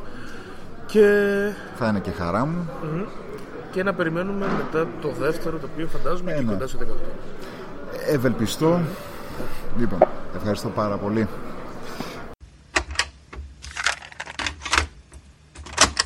Μαζί μας ο Αβέρκιος Λουδάρος Με Τι το ωραίο δύσκολο όνομα. Τι Και δυ- ωραίο, δεν είναι δύσκολο. Είναι και ωραίο, δύσκολο. όμορφο. Ε, για συγγραφέα φανταστικού θα ήταν τέλειο. Δεν ξέρω για εκδότη φανταστικού. εκδότης φανταστικού και συγγραφέας αλλά όχι φανταστικού μέχρι τώρα. Ε, έχω εκδώσει δύο βιβλία, έχω γράψει πολύ περισσότερα αλλά είμαι λίγο σφιχτός. Έχω εκδώσει δύο βιβλία. Το ένα είναι μια γκαγκστερική ιστορία, έτσι ταραντινικό ρυθμό, να το πούμε με κινηματογραφικούς ε, όρους αλλά με φιλοσοφικό υπόβαθρο. Το θέμα είναι η ματαιοδοξία, ο φόβος, ο πόνος, ο θάνατος. Ε, το δεύτερο είναι δοκίμιο που το έγραψα με την ιδιότητα του δημοσιογράφου ε, την οποία είχα για 25 χρόνια και το θέμα μας είναι η, η, η κρίση, αυτό που λέμε όλη η οικονομική κρίση. Ε, ο τίτλος είναι «Άκουνε ο Έλληνα» και υπότιτλο «Οι αιτίες που μας οδήγησαν στην παρακμή και την μεγάλη ύφεση» γιατί κατά τη γνώμη μου η κρίση δεν είναι οικονομική, είναι πολιτισμική. Τώρα φαντάζομαι το παίρνεις αυτό το βιβλίο, βλέπεις από κάτω Αβέρκιος Λουδάρος και λες Τι ψώνια είναι αυτό, ρε. Τι Ναι, με όνομα αυτό, με τέτοιο επέλεξες». όνομα, ναι. Αλλά όχι. Αλλά δεν το έχω επιλέξει. Είναι όνομα που έχω κληρονομήσει από τον παππού μου με καταγωγή από τη Σαντορίνη. Αχα. Ναι, είναι ένα όνομα που ε, είναι συνδεδεμένο άμεσα με τη Σαντορίνη. Ωραία, τώρα έχεις έρθει στο Φαντασμαγόρια με, την, με τον εκδοτικό σου οίκο Λυκόφος. Ναι, εκδόσεις Λυκόφος, στο Φαντασμαγόρια στη Θεσσαλονίκη. Ε, είπαμε να κάνουμε αυτό το μικρό ταξίδι για να στηρίξουμε αυτή την προσπάθεια που γίνεται για πρώτη φορά φέτος και ελπίζουμε να καθιερωθεί ο θεσμός και να γίνεται κάθε χρόνο και να είμαστε όλοι εδώ πάντα να υποστηρίζουμε και αυτό το είδος της λογοτεχνίας το, τη λογοτεχνία του φανταστικού ε, εμείς είχαμε και την εμπειρία από πέρυσι από το αντίστοιχο φεστιβάλ της Αθήνας Το φανταστικό. και είμαστε πολύ ικανοποιημένοι τώρα στο κλείσιμο του, φα- του Φαντασμαγόρια για την ποιότητα της δουλειάς που έγινε από ερασιτέχνες έτσι, Πώς γιατί σας φάνηκε η πρώτη χρονιά; ε, ξεπέρασε τις προσδοκίες μας γιατί πέρα από τις υποδομές δηλαδή τους χώρους, την υποστήριξη που είχαμε ε, έγινε μια πολύ καλή ε, επικοινωνιακή προσπάθεια για να φανεί η λογοτεχνία του φανταστικού ανοιχτά προς τον κόσμο τόσο ανοιχτά όσο ανοιχτή είναι και η πόλη της Θεσσαλονίκης και ευχαριστούμε πολύ και τα παιδιά ε, που το οργάνωσαν γιατί μην ξεχνάμε ότι δεν είναι κάποια ομάδα επαγγελματιών, οργανωτών, φεστιβάλ ε, εραστέχνες που το κάνουν από μεράκι και αγάπη για κάτι που αγαπάνε και αυτό που αγαπάνε είναι η τέχνη Ναι, ακριβώς. Ε, Θεσσαλονίκη πρώτη φορά ανεβαίνετε. με Ως, τον ως, εκδοτικό. ως εκδοτικός επίσημα ναι έχουν ανέβει συγγραφείς μας για παρουσιάσεις ε, τέτοιες δουλειές έχουμε κάνει αλλά τόσο οργανωμένα και τόσο συγκροτημένα με 12 τίτλους και 11 συγγραφείς εκ των οποίων η μισή ήταν στη Θεσσαλονίκη αυτές τις ημέρες και, και δούλεψαν ε, με, τη, ε, με τα παιδιά του Φαντασμαγόρια ε, για, να, για να δείξουν στον κόσμο ότι η λογοτεχνία του φανταστικού δεν είναι κάτι τρομακτικό, είναι ένα λογοτεχνικό είδος πολύ πολύ παλιό, πολύ πολύ αναγνωρίσιμο στο εξωτερικό που πρέπει να φανεί και στην Ελλάδα και κυρίως να φανούν οι Έλληνες συγγραφείς γιατί έχουμε αξιόλογους Έλληνες συγγραφείς είναι ένα πρόβλημα συνολικά στην Ελλάδα αυτό, αλλά φαίνεται έντονα και στον χώρο του φανταστικού. Όλοι οι αναγνώστε τρέχουν πρώτα να αγοράσουν τους ξένους συγγραφείς και συμφωνώ μαζί τους σε ένα βαθμό γιατί είναι καταξιωμένοι μεγάλοι συγγραφείς. Αλλά έχουμε και στην Ελλάδα σημαντική παραγωγή με σημαντικούς ε, συγγραφείς ή μεγάλα ταλέντα που μπορούν ε, αύριο μεθαύριο να είναι στη θέση κάποιων μεγάλων ξένων ε, ονομάτων. Ωραία. Το Λυκόφος μας είπες και πιο πριν, ότι είναι μια νέα εκδοτική, πέντε χρόνια Πέντε χρόνια ζωής έχουμε, ναι. και γύρω στους 60 τίτλους. Και έχουμε, ναι, ε, πέντε χρόνια, περίπου πέντε χρόνια λειτουργίας, για την ακρίβεια 4,5 και έχουμε περίπου 60 τίτλους. Ε, καλύπτουμε ένα ευρύ φάσμα της λογοτεχνίας, εκτός από το φανταστικό ε, που είναι ένα μεγάλο κομμάτι του εκδοτικού μας. Ε, έχουμε και παιδικό τμήμα και εφηβικό, με δικό μας τμήμα εικονογράφησης. Κάνουμε δηλαδή εσωτερική παραγωγή των, ε, των, των βιβλίων ε, και ο υπόλοιπος όγκος είναι ουσιαστικά αυτό που θα λέγαμε η πιο κλασική λογοτεχνία ε, ε, όχι τόσο σε αυτό που σήμερα αποκαλούμε το ρομαντικό μυθιστόρημα και αυτά ε, σε, προ, προσπαθούμε τέλος πάντων και για αυτήν η φιλοσοφία μας να ανανεώσουμε την ε, νεοελληνική λογοτεχνία όσο μπορούμε και όσο μας επιτρέπουν οι συνθήκες, οι δυσκολίες της εποχής, ε, τα χούγια να το πω έτσι του αναγνωστικού κοινού. Προσπαθούμε να επενδύσουμε στη σύγχρονη λογοτεχνία αλλά με εξωστρέφεια να έχουμε μοντέρνα βιβλία νομίζω σε μεγάλο βαθμό το έχουμε πετύχει και βλέπω και ανταπόκριση ε, ότι ο κόσμος αναζητάει πλέον βιβλία τα οποία είναι νεωτερικά για τα ελληνικά δεδομένα. Δεν είναι το κλειστό το κυκλοθυμικό βιβλίο τα ίδια και τα ίδια ο όγκος του όλα αυτά τα πράγματα. Ε, το, το ανοίγουμε όσο μπορούμε σε νέες μορφές σε νέες φόρμες λογοτεχνικές ε, και γι' αυτό έχουμε επενδύσει κυρίως ε, σε τριαντάριδες συγγραφείς. Και άνδρες και, και γυναίκες. Κάποιους από αυτούς μπορούμε να αναφέρουμε που ξεχωρίζουν. Είχαμε πριν λίγο τον Αλκιβιάδη. Τον Αλκιβιάδη, ναι, Αλκιβιάδης, Χαλκιώτης, Άβαθαρ στην ηρωική φαντασία όπου επίσης έχουμε και τον Βασίλη τον Κρουστάλη. Θα πω μόνο για το φανταστικό γιατί είμαστε ναι, ναι. στο φαντασμαγόρια οπότε είναι λογικό να πούμε πράγματα περισσότερα για το φανταστικό. Ε, Γιώργο Γιώτσα με τρία βιβλία στο ενεργητικό του. Ποιος και αυτός πέρασε πριν από Πέρασε, λίγο; από εδώ είχαμε και την παρουσίαση σήμερα το κάτω από το κρεβάτι συλλογή διηγημάτων τρόμου που την παρουσιάσαμε πρώτη φορά στο, φαντα- στο Φαντασμαγόρια. Επίσης εδώ για πρώτη φορά εμφανίσαμε άλλους δύο τίτλους ε, το Little Steps του Hell το οποίο έχουν γράψει δύο εξαιρετικές γυναίκες συγγραφείς είναι συλλογή διηγημάτων τρόμου ε, και το Γιώργο Γιαλούρη ο οποίος είναι νέο μέλος της οικογένειάς μας στην κλασική επιστημονική φαντασία με το Little Blue Girl το οποίο επίσης κυκλοφόρησε αυτές τις ημέρες και για αυτά τα βιβλία η πρώτη εμφάνιση έγινε στη Θεσσαλονίκη στο Φαντασμαγόρια. Μανούλης Σιμιτσάκης ε, στο πιο κλασικό φάνταζι ας πούμε αλλά με φιλοσοφικές ε, προεκτάσεις και μια σειρά ακόμα σχετικών ε, τίτλων φτάνουμε περίπου τους 15 και ένα εφηβικό στο φάνταζι την ε, ανταριασμένη μας. Κωνσταντίνα Κοράκη συγγραφέας. Ο τίτλος είναι η ανταριασμένη η φίλη και τα κτίρια ένα βιβλίο που δεν είναι τόσο ρομαντικό όσο φαίνεται αλλά έχει όνειρο ε, έχει μάχες με κτίρια ε, έχει μεγάλες Εξήγησε το λίγο σχέσεις αυτό. Μάχες με... με κτίρια. Με κτίρια. ναι ναι. Μμμ. Θέλετε να, να, να, να σας Ε, δώσω πέ- περισσότερα ναι, στοιχεία ναι, για, επειδή με το, τράβηξε, για το ναι, βιβλίο. Λοιπόν, ε, η ανταριασμένη είναι ένα κορίτσι το οποίο αναρωτιέται τι θέλουν όλοι αυτοί οι άνθρωποι και σκαρφαλώνουν πάνω σε κτίρια τα οποία είναι εχθρικά και τους πετάνε κάτω.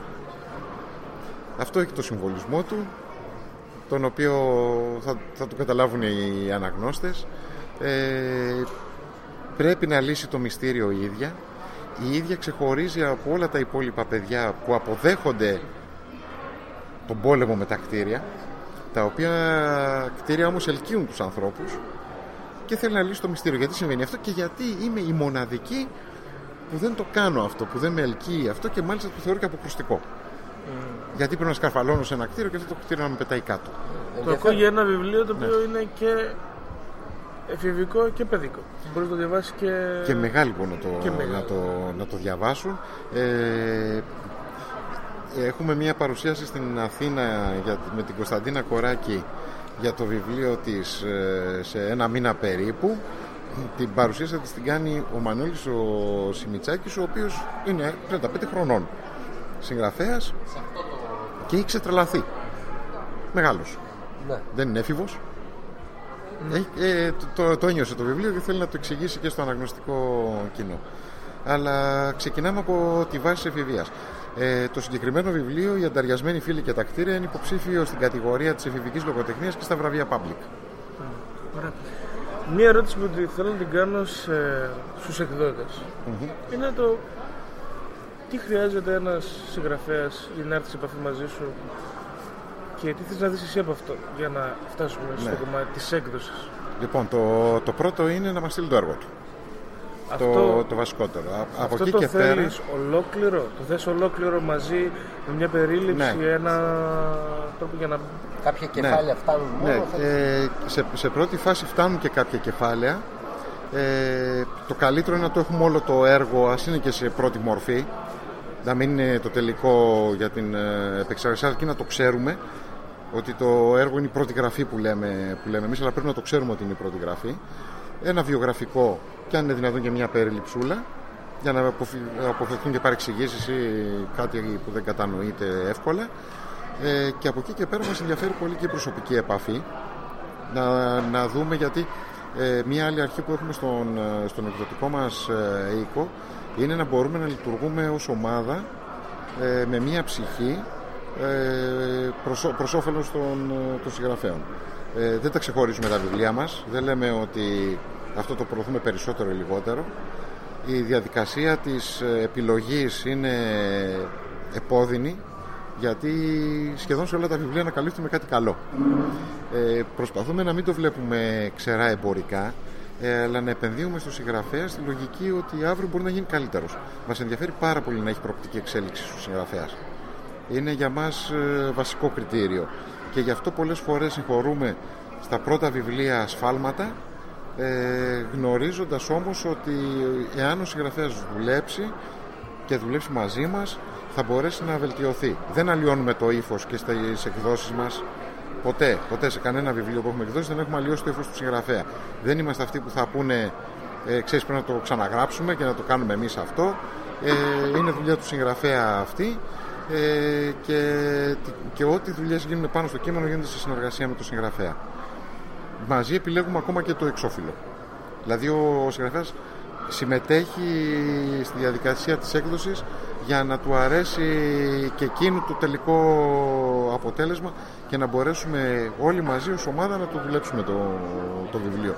Και σε μια καλά στην Ελλάδα ποτέ δεν υπήρχαν πολλοί αναγνώστες, τώρα έχουμε χάσει και κάμποσους λόγω οικονομικών συνδικών φυσιολογικό είναι, μειώνεται το αναγνωστικό κοινό.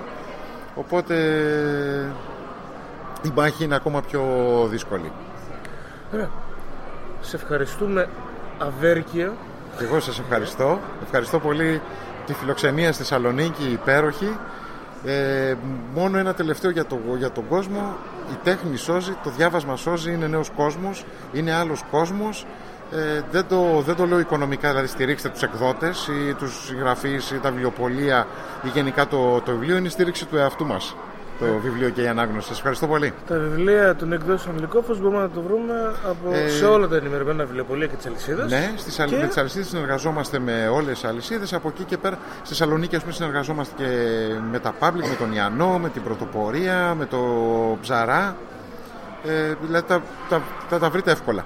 Αλλά και όποιος θέλει να δει τον κατάλογο με Ναι. τους 60 τίτλους τα 15 από τα οποία είναι στο κομμάτι του fantasy στο Στο λικόφος.gr Λικόφος με I, την πιο απλή γραφή. Σας ευχαριστώ πολύ παιδιά. Ευχαριστούμε και εμείς. Ευχαριστούμε και εμείς. Καλή επιτυχία να έχετε.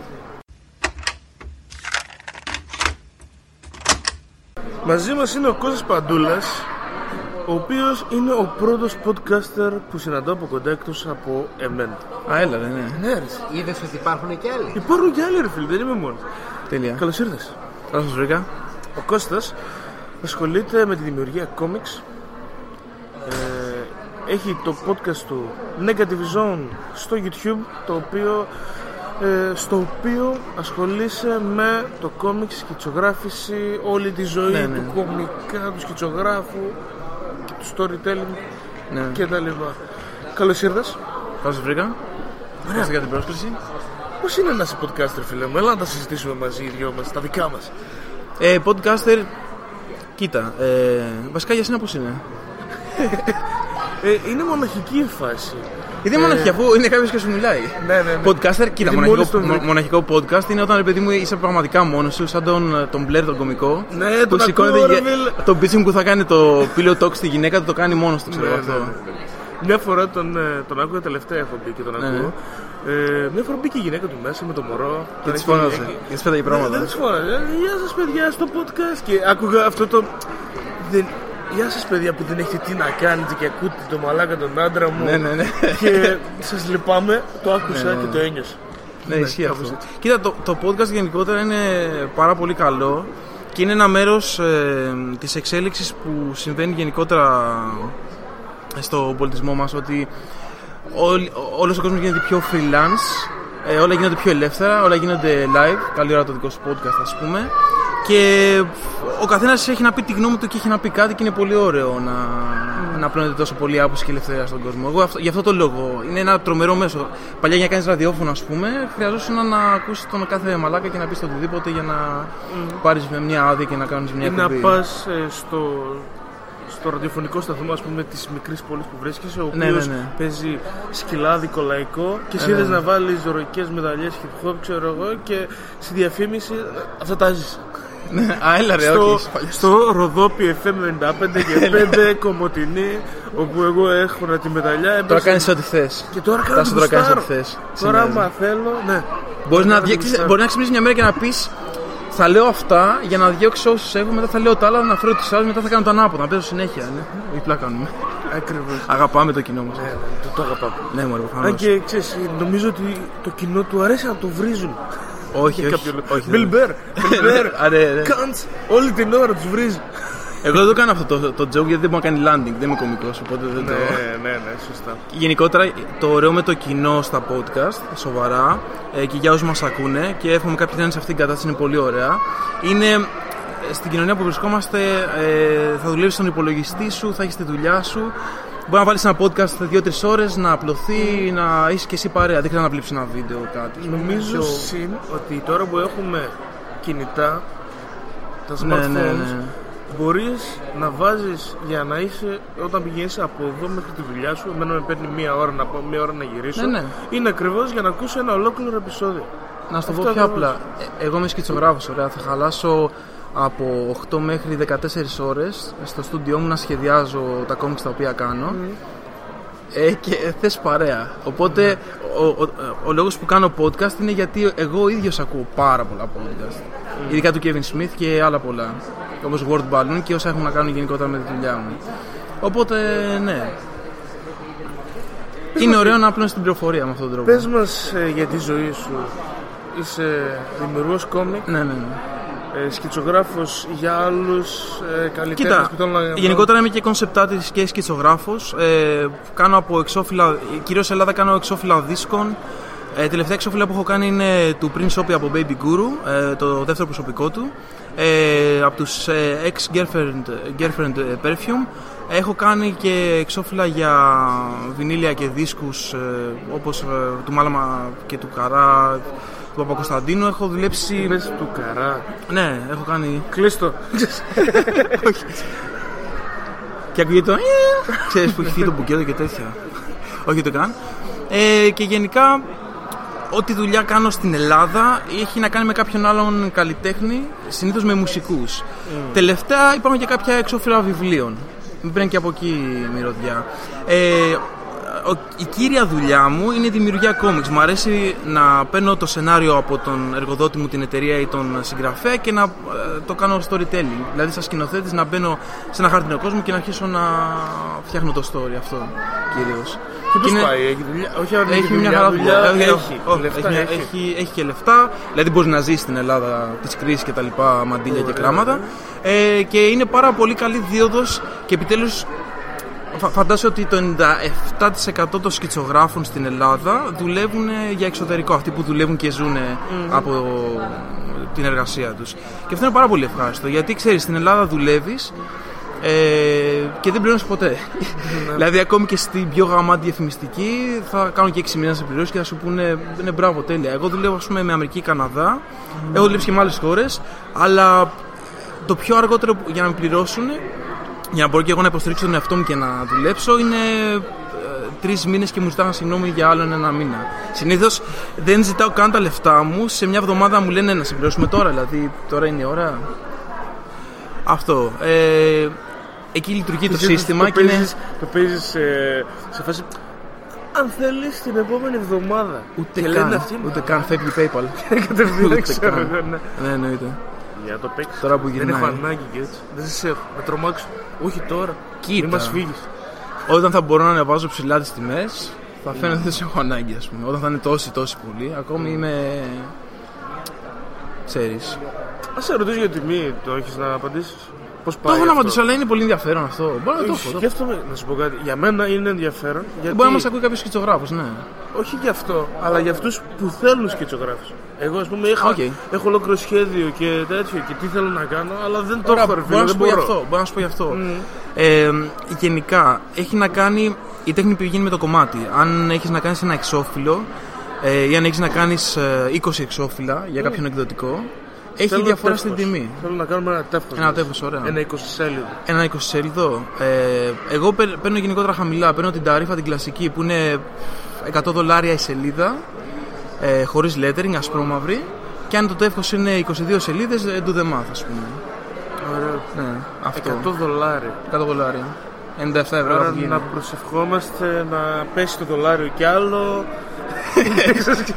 Να προσεχόμαστε να ανέβει όσο. Καλά είναι, καλά. Να είναι καλά η Αμερική, αυτή η ειρηνική χώρα Άρα που δεν κάνει δουλεύεις πολέμους. με- Να ανέβει το δολάριο εκεί όσο, όσο πάει. Ναι, να μην έχουν άλλο πετρέλαιο ναι. ή να βρουν πετρέλαιο για να. Ναι, οκ. Ναι, χαίρομαι τον καπιταλισμό. να είναι καλά εκεί που είναι. Πληρώνουμε στα Ε, να σου δολάρια. πω, Είπες ότι δουλεύεις με Αμερική και. Ναι, ναι. Κα- Αμερική, και Καναδά. Έχω δουλέψει και Ουκρανία και Ισπανία, διάφορα τέτοια. Έχεις δουλέψει με μεγάλες κόμικ εταιρείες; Η πιο μεγάλη εταιρεία που έχω δουλέψει είναι η εταιρεία Famous Monster, ουσιαστικά η American Gothic Press ε, του Philip Kim ε, και είχα κάνει τον τίτλο Lost in Space ε, από την παλιά σειρά του 1968. Είχα κάνει ε, τα τελευταία επεισόδια τα οποία δεν βγήκανε από τη σεζόν που δεν ε, ήταν ποτέ on air. Ε, τα έχω κάνει σε comics, ε, τρία τεύχη. Ήταν η πιο μεγάλη δουλειά που είχα κάνει και είχα την τύχη να συνεργαστώ, να παίρνω διορθώσεις ας πούμε από ε, ένα department της Legendary Pictures η οποία τώρα έχει τα δικαιώματα για το Lost in Space το οποίο μάλλον, αν τα καταφέρουν, θα το βάλουν στο Netflix ε, reboot. Θα το ξεκινήσουν πάλι από την αρχή. Για τους φαν του Star Είχαμε Trek που ξέρουν... αποκλειστικότητα για το Netflix. Να το πούμε. Α, όχι, το έχουν πει αυτό. Το έχουν πει. ε, yeah. Με- Στα ελληνικά είχαμε αποκλειστη- αποκλειστικότητα για το Netflix. Θα δούμε το, θα δούμε. Ε, άρα θα χρησιμοποιήσουν ε, τα, το concept Εγώ έκανα, ε, σου. κοίτα, εγώ πήρα το σ- comics. παλιά σενάρια ε, τα οποία είχαν γραφτεί ε, από σεναριογράφου που ήταν στο Lost in Space. Οι οποίοι μετά όλοι αυτοί πήγαν στο, όταν ξεκίνησε το Star Trek πήγαν στο Star Trek. Δηλαδή ακυρώθηκε το Lost in Space και μετά έσκασε το Star Trek. Κάπως έτσι πήγε. Ε, και αυτά τα σενάρια μένανε και τα, τα πουλούσαν Hollywood, ε, Hollywood παραγωγή ένας στον άλλον. Και κάποτε κάποιος τα πήρε, είχε εταιρεία comics, ε, έχει και το Famous Monsters για όσους είναι φαν των horror, είναι γνωστό περιοδικό και έχει, έχει πολλά χρόνια. Και αποφάσισα να τα κάνει σε comics αυτά τα σενάρια. Και είχα την τύχη να κάνω τρία τεύχη.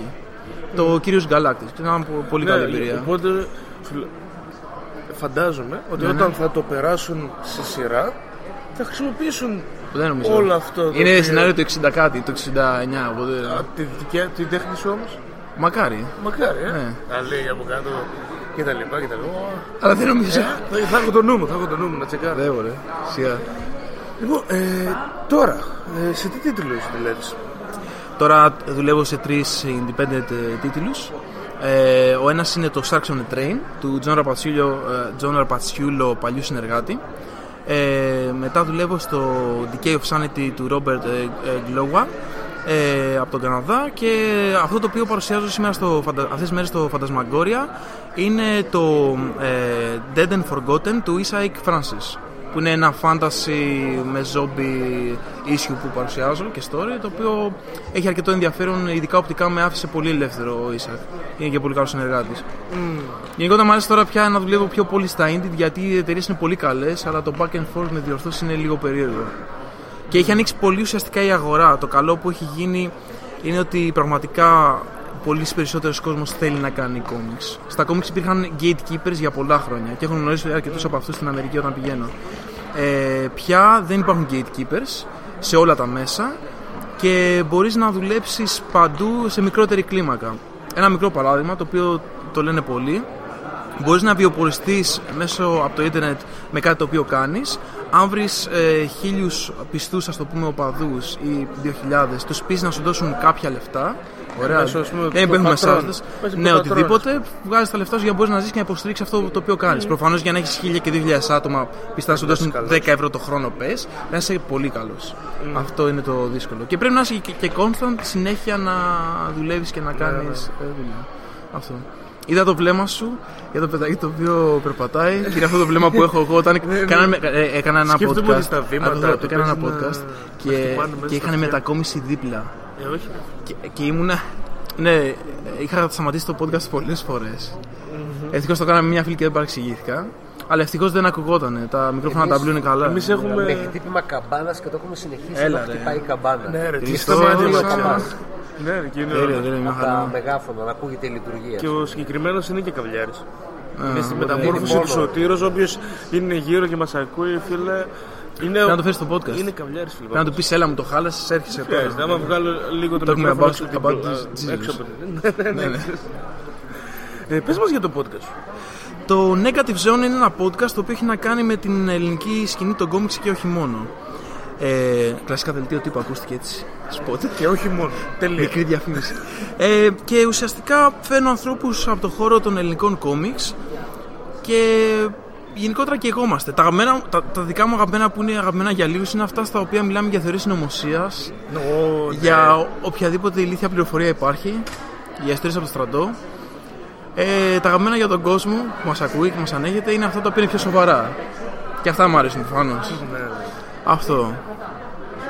Negative Zone λοιπόν. στο- Negative Zone στο, ε, στο YouTube. στο YouTube. Το κανάλι μου είναι Κώστας Παντούλας K-O-S-T-A-S P-A-N-T-O-U-L-A-S στα αγγλικά όπως τα ακούτε ε, και το κανάλι είναι Negative Zone έχω βγάλει νομίζω 6 ή 5 ή 6 podcast έχω μεγάλα ονόματα από τη σκηνή των κόμιξ όσο μπορώ Ελληνικά Αυτά. και από εξωτερικό. Ελληνικά. Απλώς είναι, ε, είπα και εξωτερικό, είναι άνθρωποι που δουλεύουν με εξωτερικό και λένε την εμπειρία τους και ουσιαστικά το podcast είναι πιο πολύ για νέους κιτσογράφου να ακούνε και να μαθαίνουν. Το στέλνω σε νέα παιδιά να καταλάβουν την παρακαταθήκη που δεν είχαμε εμείς γιατί η δικιά μου γενιά ξεκίνησε τα κόμικ στην Ελλάδα να τα προωθεί πιο πολύ στο εξωτερικό για να βιοπορίζεται από το εξωτερικό. Οπότε προσπαθώ με αυτό το podcast να είναι μια κυβωτός για τους επόμενους, να καταλάβουν πώς να σπάσουν το τζαμπουκά τους και να βγουν και να δουλέψουν πάνω σε αυτό.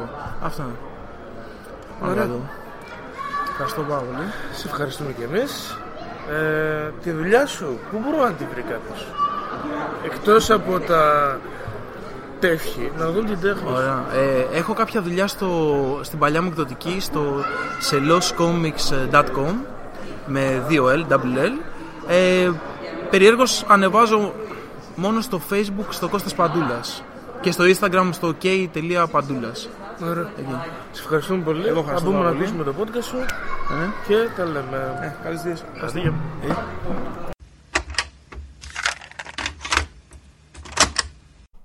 Θέλεις να υποστηρίξεις το monkeybros.gr Το ξέρω ότι πάντα το ήθελες. Το όνειρό σου ήταν αυτό. Το όνειρό σου ήταν να βάλεις το χέρι σου μέσα στο πορτοφόλι σου, να βγάλεις το δεκάρικο και να το στάξεις στους monkeybros. Το ξέρω. Άμα θες λοιπόν να το κάνεις, που το θέλεις. Μπες στο monkeybros.gr, τσέκαρε το μαγαζάκι και δες εκεί μέσα τον μαύρο Stormtrooper 16GB USB limited edition σε 10 κομμάτια μέσα γεμάτο με 5 αποκλειστικές και κυκλοφόρητες εκπομπές υλικό από φίλους και συνεργάτες μας και κάνε με ευτυχισμένο. Σε παρακαλώ. Κάνε με ευτυχισμένο. Στείλ με στις Μπαχάμες monkeybros.gr κάθετο shop και ο Stormtrooper σε περιμένει.